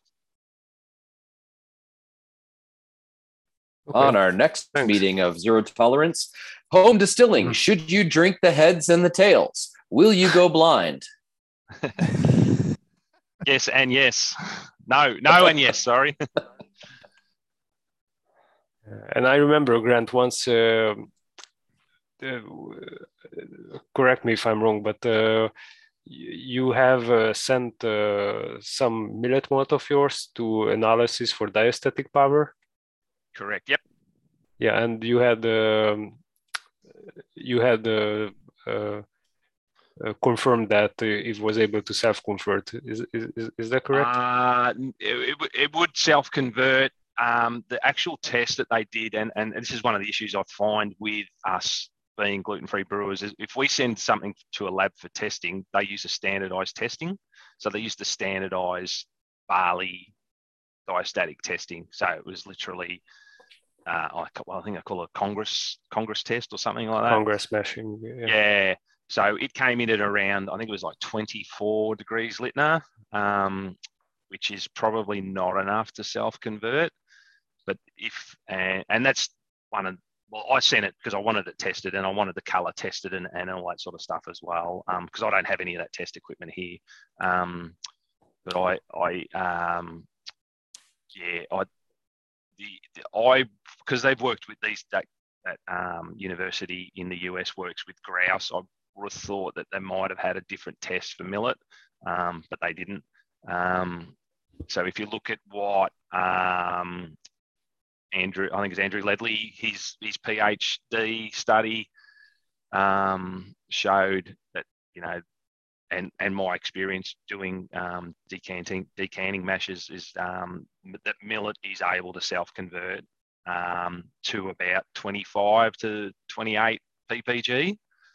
Um, not a problem. So yeah, it's I don't have the the data for any of that. Um, but yeah, just by me me doing doing that. Um, yeah, sounds get, sounds great though. Self, yeah, self converting. Yeah.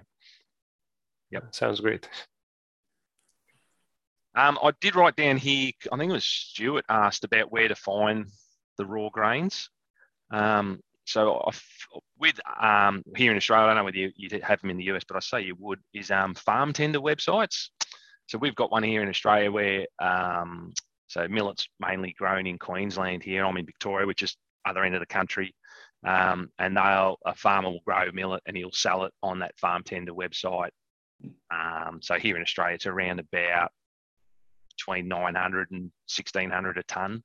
Um, so I just put a question on there and said, is anyone interested in selling selling it? I'm looking at starting a malting facility and um, the the where I buy my grain from now, he knew well, they, there's a the people that run the farm tender website actually in that same town. So he introduced me to that guy.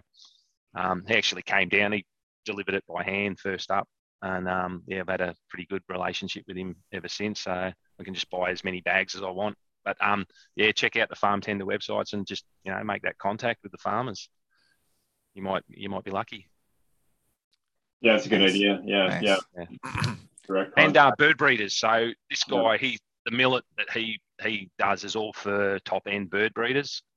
Um, that's why it's all cleaned and graded because they're they're quite fussy with what they feed their birds. So um, yeah, if you can uh, if you can get on to um, if you if you struggle with the farm tenders, maybe try bird breeding associations and see where they get their clean millet from. So that's good. That's good ideas. Okay. Yep. Cool the caution in the US that I've always heard is don't go to your local farm store and buy uh, uh, millet that's intended for bird feed because it will be treated to inhibit mold growth and it's not uh, it's not suitable for human consumption. Yes, true. So I, if I buy, like I've bought millet from, and I've had this on my alt malt page where I bought it from a farm store, and it and it's been irradiated and it's it's full of crap, and um, and it's it is bird feed.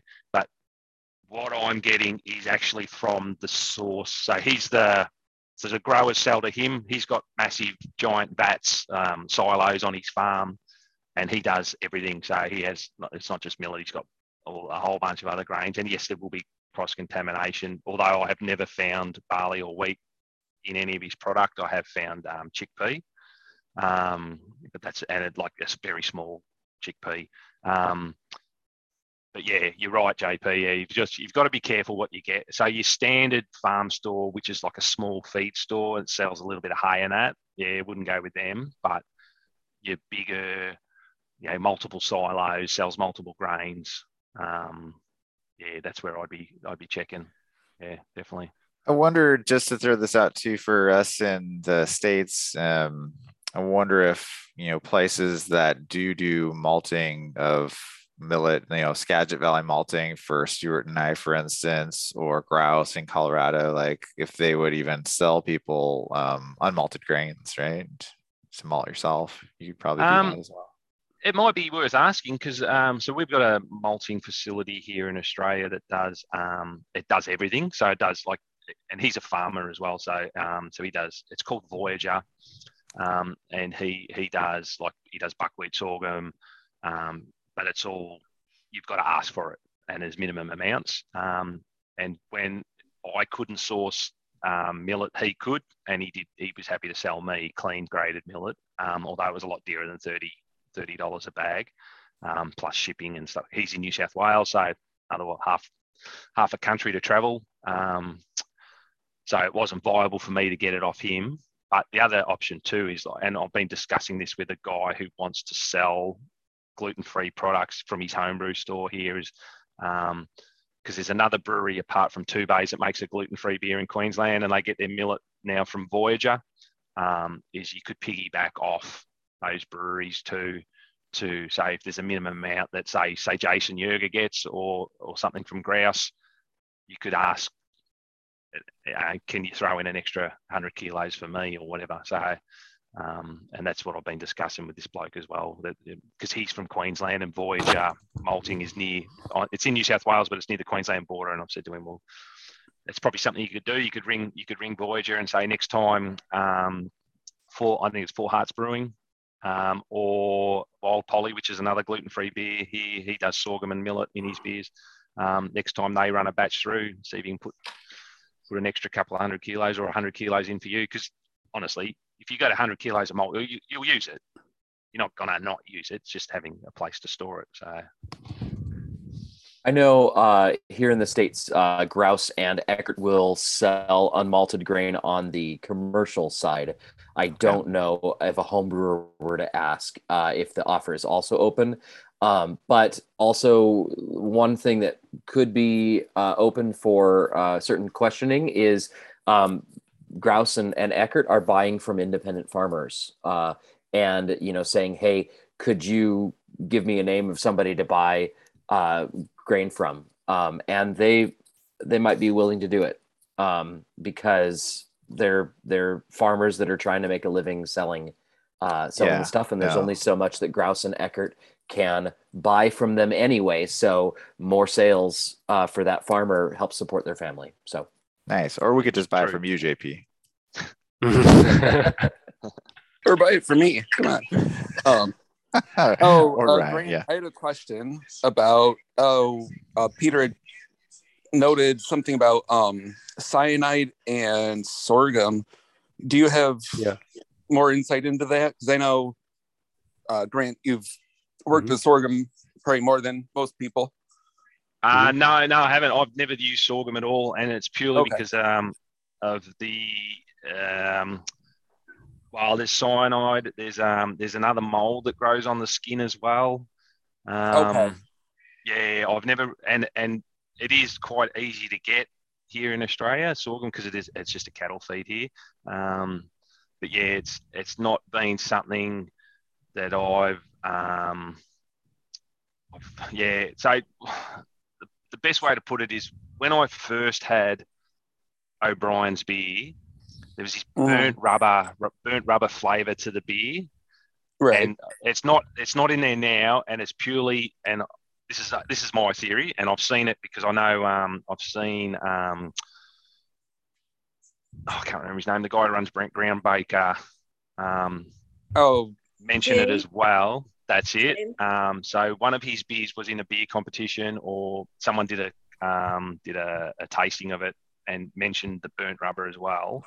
Um, I think it's a flavour that's only certain people pick up, um, and that sort of put me off because O'Brien's used millet and sorghum, and that put me off sorghum a lot. So, I, and talking to Andrew Lavery, sorghum is one of those. He said his experience with sorghum is that every year it changes, and you might get okay. a year where um, the sorghum malts really well, and there's no off flavors, and everything's fine. And he said, and then the next year, it's it's just stuffed, and you've got to use more millet and and a few other things to just keep keep the consistency in their product. So okay. Um, so saying that now, I don't want to I don't want to put anyone off O'Brien's beers because their beers are really good and they win a lot of gold medals. But um, when I first tried it, when I was diagnosed ooh, 16 years ago now, that's what I picked up in my first flavour. It was a very chemically burnt rubber flavour, and it, it, I think it's I think that's my palate, not the beer. Um, and yeah, I just didn't want. Um, yeah, so it would just put me off sorghum completely. So I've never, okay. never gone there. Yeah. But it seems that the that cyanide is coming from a mold that grows on sorghum, or that can uh, grow in sorghum when it's being malted. It could be. The other thing I would I would suggest too is that um, a lot of the a lot of grains when they well, a lot of a lot of that um, plant life when it when it starts producing does produce a product that is uh, and sprouting um, does produce cyanide. So um, so I know apricot apricot kernels have it in it. Um, So as far as I know, when apple seeds are germinating, they've got it in it. Um, my malt when I eat the, the the green the green malt that's shot that's got the shoots um, coming out just to get the flavour. Sometimes there's a bitterness there. It would not surprise me if that is some type of cyanide or some type of compound like that. Okay. Um, so I don't. I think it's a naturally occurring thing. Well, it is a naturally occurring thing, but I don't think it's at a level where um, it's going to kill you. Um, right. It's just yeah. I, I'm. Um, I think it's just one of those things where you see and you go, "Oh, cyanide. Well, that kills people." Um, but you know, like it's it's it's one of those things. Like you know, copper copper in your it's like um copper in in small amounts or zinc or something like that is it's a metal, but it's good for right. your system and it's good for brewing. Sorry, sorry, like sorry guys, can you can you hear me? Yep. Yes. Oh, okay. So yeah, I just accidentally turned my mic off. Yeah, I was just uh, sorry to interrupt you, Grant. Right. Uh, I was just gonna touch on this uh, thing with the cyanide. So the cyanide uh, for sorghum it uh, it is produced by the by sor- the sorghum itself.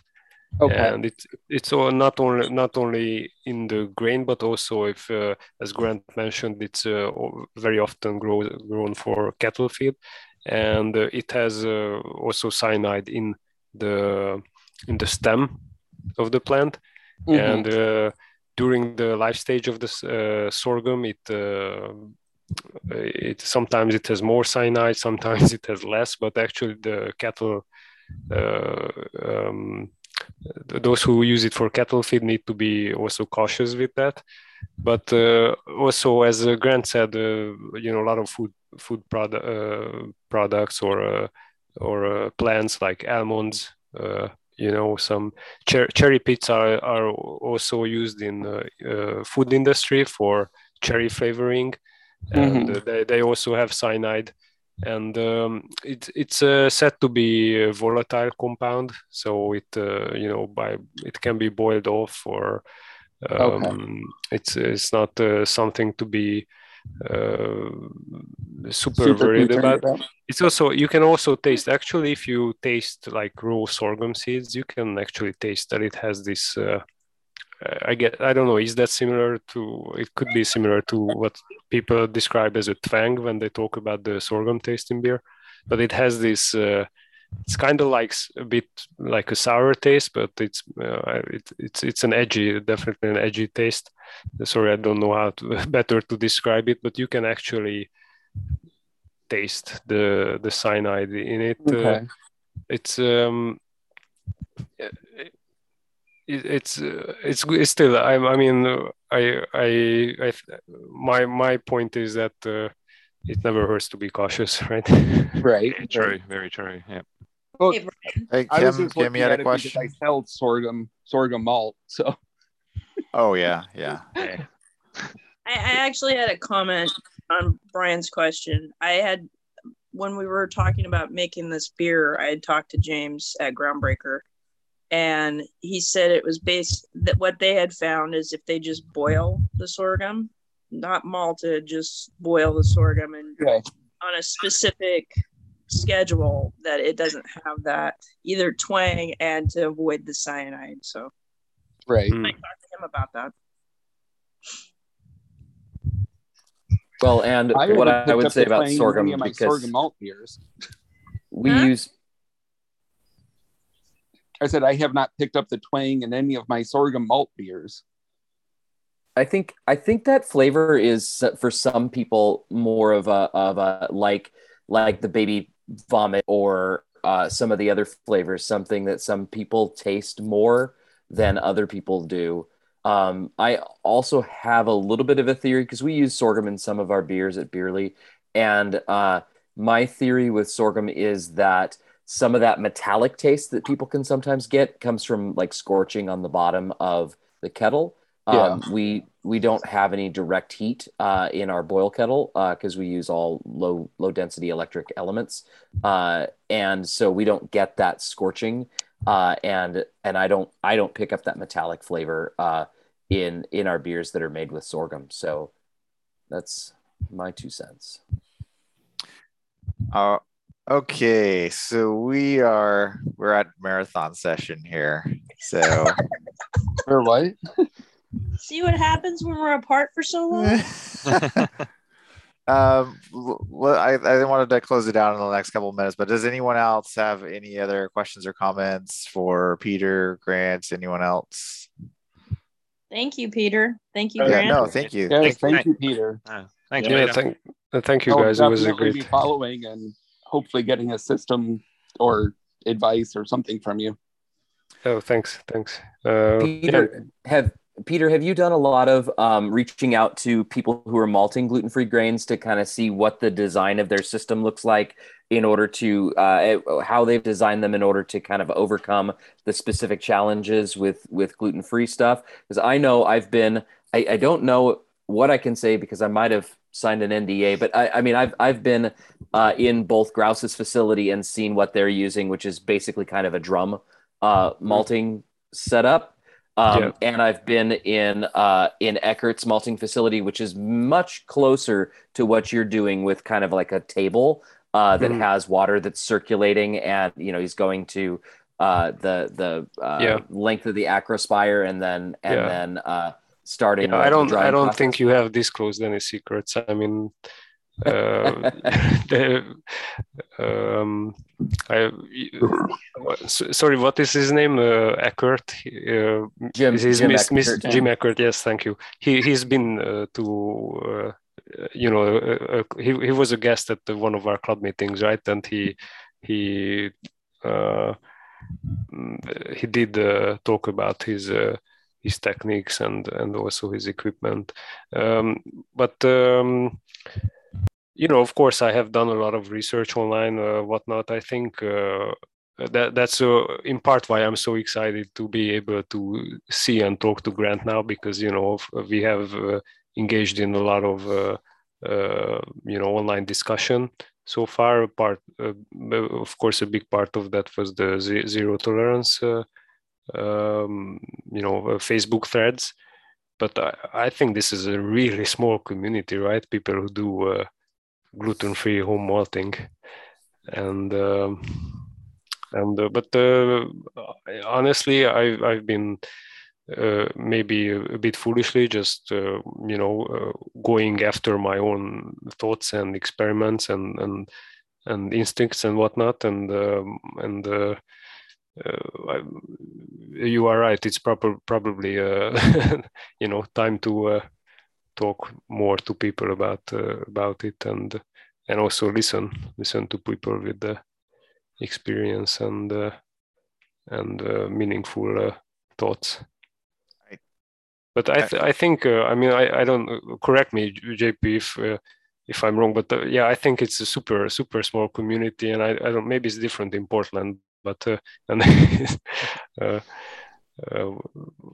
I'm sorry, sorry, I'm just joking here. No, but, uh, I I think you're absolutely right. You know, I think I think that the I think that in the United States, at least, the uh, availability of malt uh, that's commercially malted has really kind of uh, made it a very very select uh, uh, few that actually want to go after it I, I don't know really any. I mean, most of us that talk about it talk about how we used to look into it and then Grouse came along or Eckert came along, mm-hmm. and it's just so much easier to buy from them. Um, yeah, and, but what if everybody uh, that I hear right, talking I mean, about if, it? Yeah, what if they didn't? It, and that's the case in Europe. Yeah. right now, right? Yeah, everybody who talks about it is always, you know, in Canada or in or in uh, Australia or in in Europe, uh, there where they're malting their own. Absolutely. Yeah, and uh, I, I also when you earlier talked about how maltsters in the old days they just made you know they just made malt for themselves to sorry brewers uh, brewers to brew they just made malt for themselves. And that uh, I I've of course I have some literature on malting at home. And this was very interesting to you know read read for me how but uh, this was pre pre you know uh, the development of uh, uh, natural sciences today as we know it and and the, but still they had really good techniques you know they had the sound um, troubleshooting mm-hmm. and and and uh, I, I, think there should be there should a lot of people to uh, be courageous when it comes to malting you know that if people were able to make malts you know 300 years ago and brew with it and they were able to do it you know a thousand years ago then uh, i don't you know with the abundance of uh, technology and and information that we have today we, we, we don't we don't have uh, excuses. We shouldn't have excuses yeah, you know, like I don't want to make us go a super long, uh, long, uh, uh, longer meeting, but I, think it's, I think it, everybody should hear. Like, really, two hundred years is as old as like the kind of beer styles that we think of now are no more than two hundred years old. Before that, you know, you had really like dark, turbid beers, even in Europe, that people were producing. You know, Pilsner uh, is a very recent phenomenon uh, and mm. pale malts are a very recent phenomenon. Um, being able to separate to separate your heat source from your actual grain that you're drying it doesn't go back more than like what is it like 400 years grant or something like that 15 14 or something uh, less, um, I think. Uh. yeah so it's it's all really so we always talk about the, the barley brewers always talk about a 10,000 year history of of of beer making but the beer was really bad for most of that time. It was really like just something to get your nutrients because you were probably you were probably basically starving and you weren't getting what you needed to live. And so it was helping supplement your diet with this beer and it was making water safe to drink is that a way right? to sell gluten-free beer?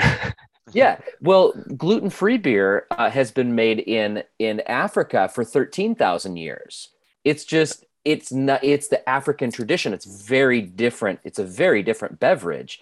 Um, but it has it has actually a longer history making with the ingredient set that we all talk about all the time that we all use has a longer history and tradition than barley does. But the thing the innovation that we're living through right now in the last 17 years is applying uh, is applying continental europe uh, European brewing styles and standards to beer brewed without barley. That's the innovation. That's what we're talking about uh, these days. That is new. Great point. Great point. Uh, go ahead, Peter. Sorry. Go ahead. No, no, uh, there's no sorry, Kel. There's not nothing important. Yeah. uh, I was gonna say it sounds like well, I, I hope Peter, uh, Grant, you guys that are doing this stuff, or anyone that that does um, move in the direction of home malting, gluten free grains. I hope you guys are writing all this stuff down, right? Because uh, it sounds to me like a perfect segue into the next meeting, which is uh, it sounds like a perfect opportunity to to have a book about you know uh, malting gluten free grains, and it sounds like that there's you know differences between all these different grains that um, that you guys have pointed out through your own experiences, right? Um, it, it's kind of like a would be a helpful roadmap, right, uh, for others out there that that were, were, if they were so to choose to go down that path, it would be really beneficial to kind of stand on the shoulders of you guys that have already gone through that, right? Um, so they don't have to make those same mistakes that that you may have already made previously, right? So I think it's mm-hmm. great that you guys are doing this. It's really cool, um, and really interesting. Um, and the segue is that in May, what uh, we're going to do is we're going to have Bob Kiefer as our guest. Hopefully, I have to confirm that with him. He's probably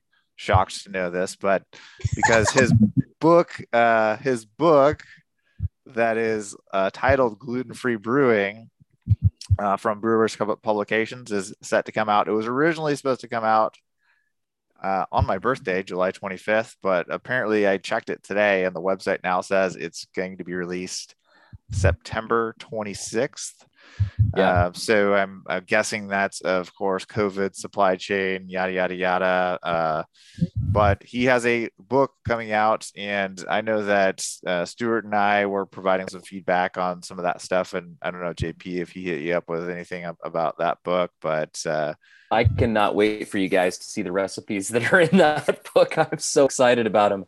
Yeah, that's so excited cool. about the recipes so, from yeah. Bierly and I can't say anything about them. I, I have I've signed that I won't that I won't release them to anybody until they're published. so hopefully we'll be able to squeeze uh, squeeze some information out of Bob, and he can at least uh, you know get on a little bit of a book tour to to get some visibility on that. So that's coming. Um, at your copy too, right, Kale? What's that? Pre-purchase your copy on Amazon. yeah i think yeah, if you yeah yeah. like if you pre-order a book it helps it like get up higher on like bestsellers list or something like that if you pre-order the book. So i know actually i think i'm going to go do that right now because i've got some amazon gift card money that i'm going to go pre pre-purchase the book pre-order the book. There you go. So if you get that uh, extra hundred dollars of amazon gift card money coming your way in the next uh, few months just think about Bob, right? He's got to he's got to put food on the table. Um, anyways, no, this is what great. This Bob? is a great meeting. Uh, Peter and I were talking beforehand. I was like, oh, we want to keep it under an hour. You know, people get tired. It's yada yada yada. and you, you guys, we're just going and going and going for now. It's over two hours. So I think I'm going to call it. Uh, thank thank you so much for joining everyone across the world. Um, and so again, the next meeting is going to be in two months. We're doing this every two months now. So the end of May, um, I, you know, I, I try to keep these at times that work for as many people as possible. So maybe this time frame works a little bit better. It's not really beer 30 for me, right? But uh, uh, I think that maybe we'll just continue having them around this time. So, um, anyways, happy brewing. Thank you so much for much for joining. Yeah, thanks for everyone. Thank and, you. Uh, thanks, thanks for the time. Thanks everyone. Thank you. You. Cheers. Bye. Thank you, Bye. Peter. Bye.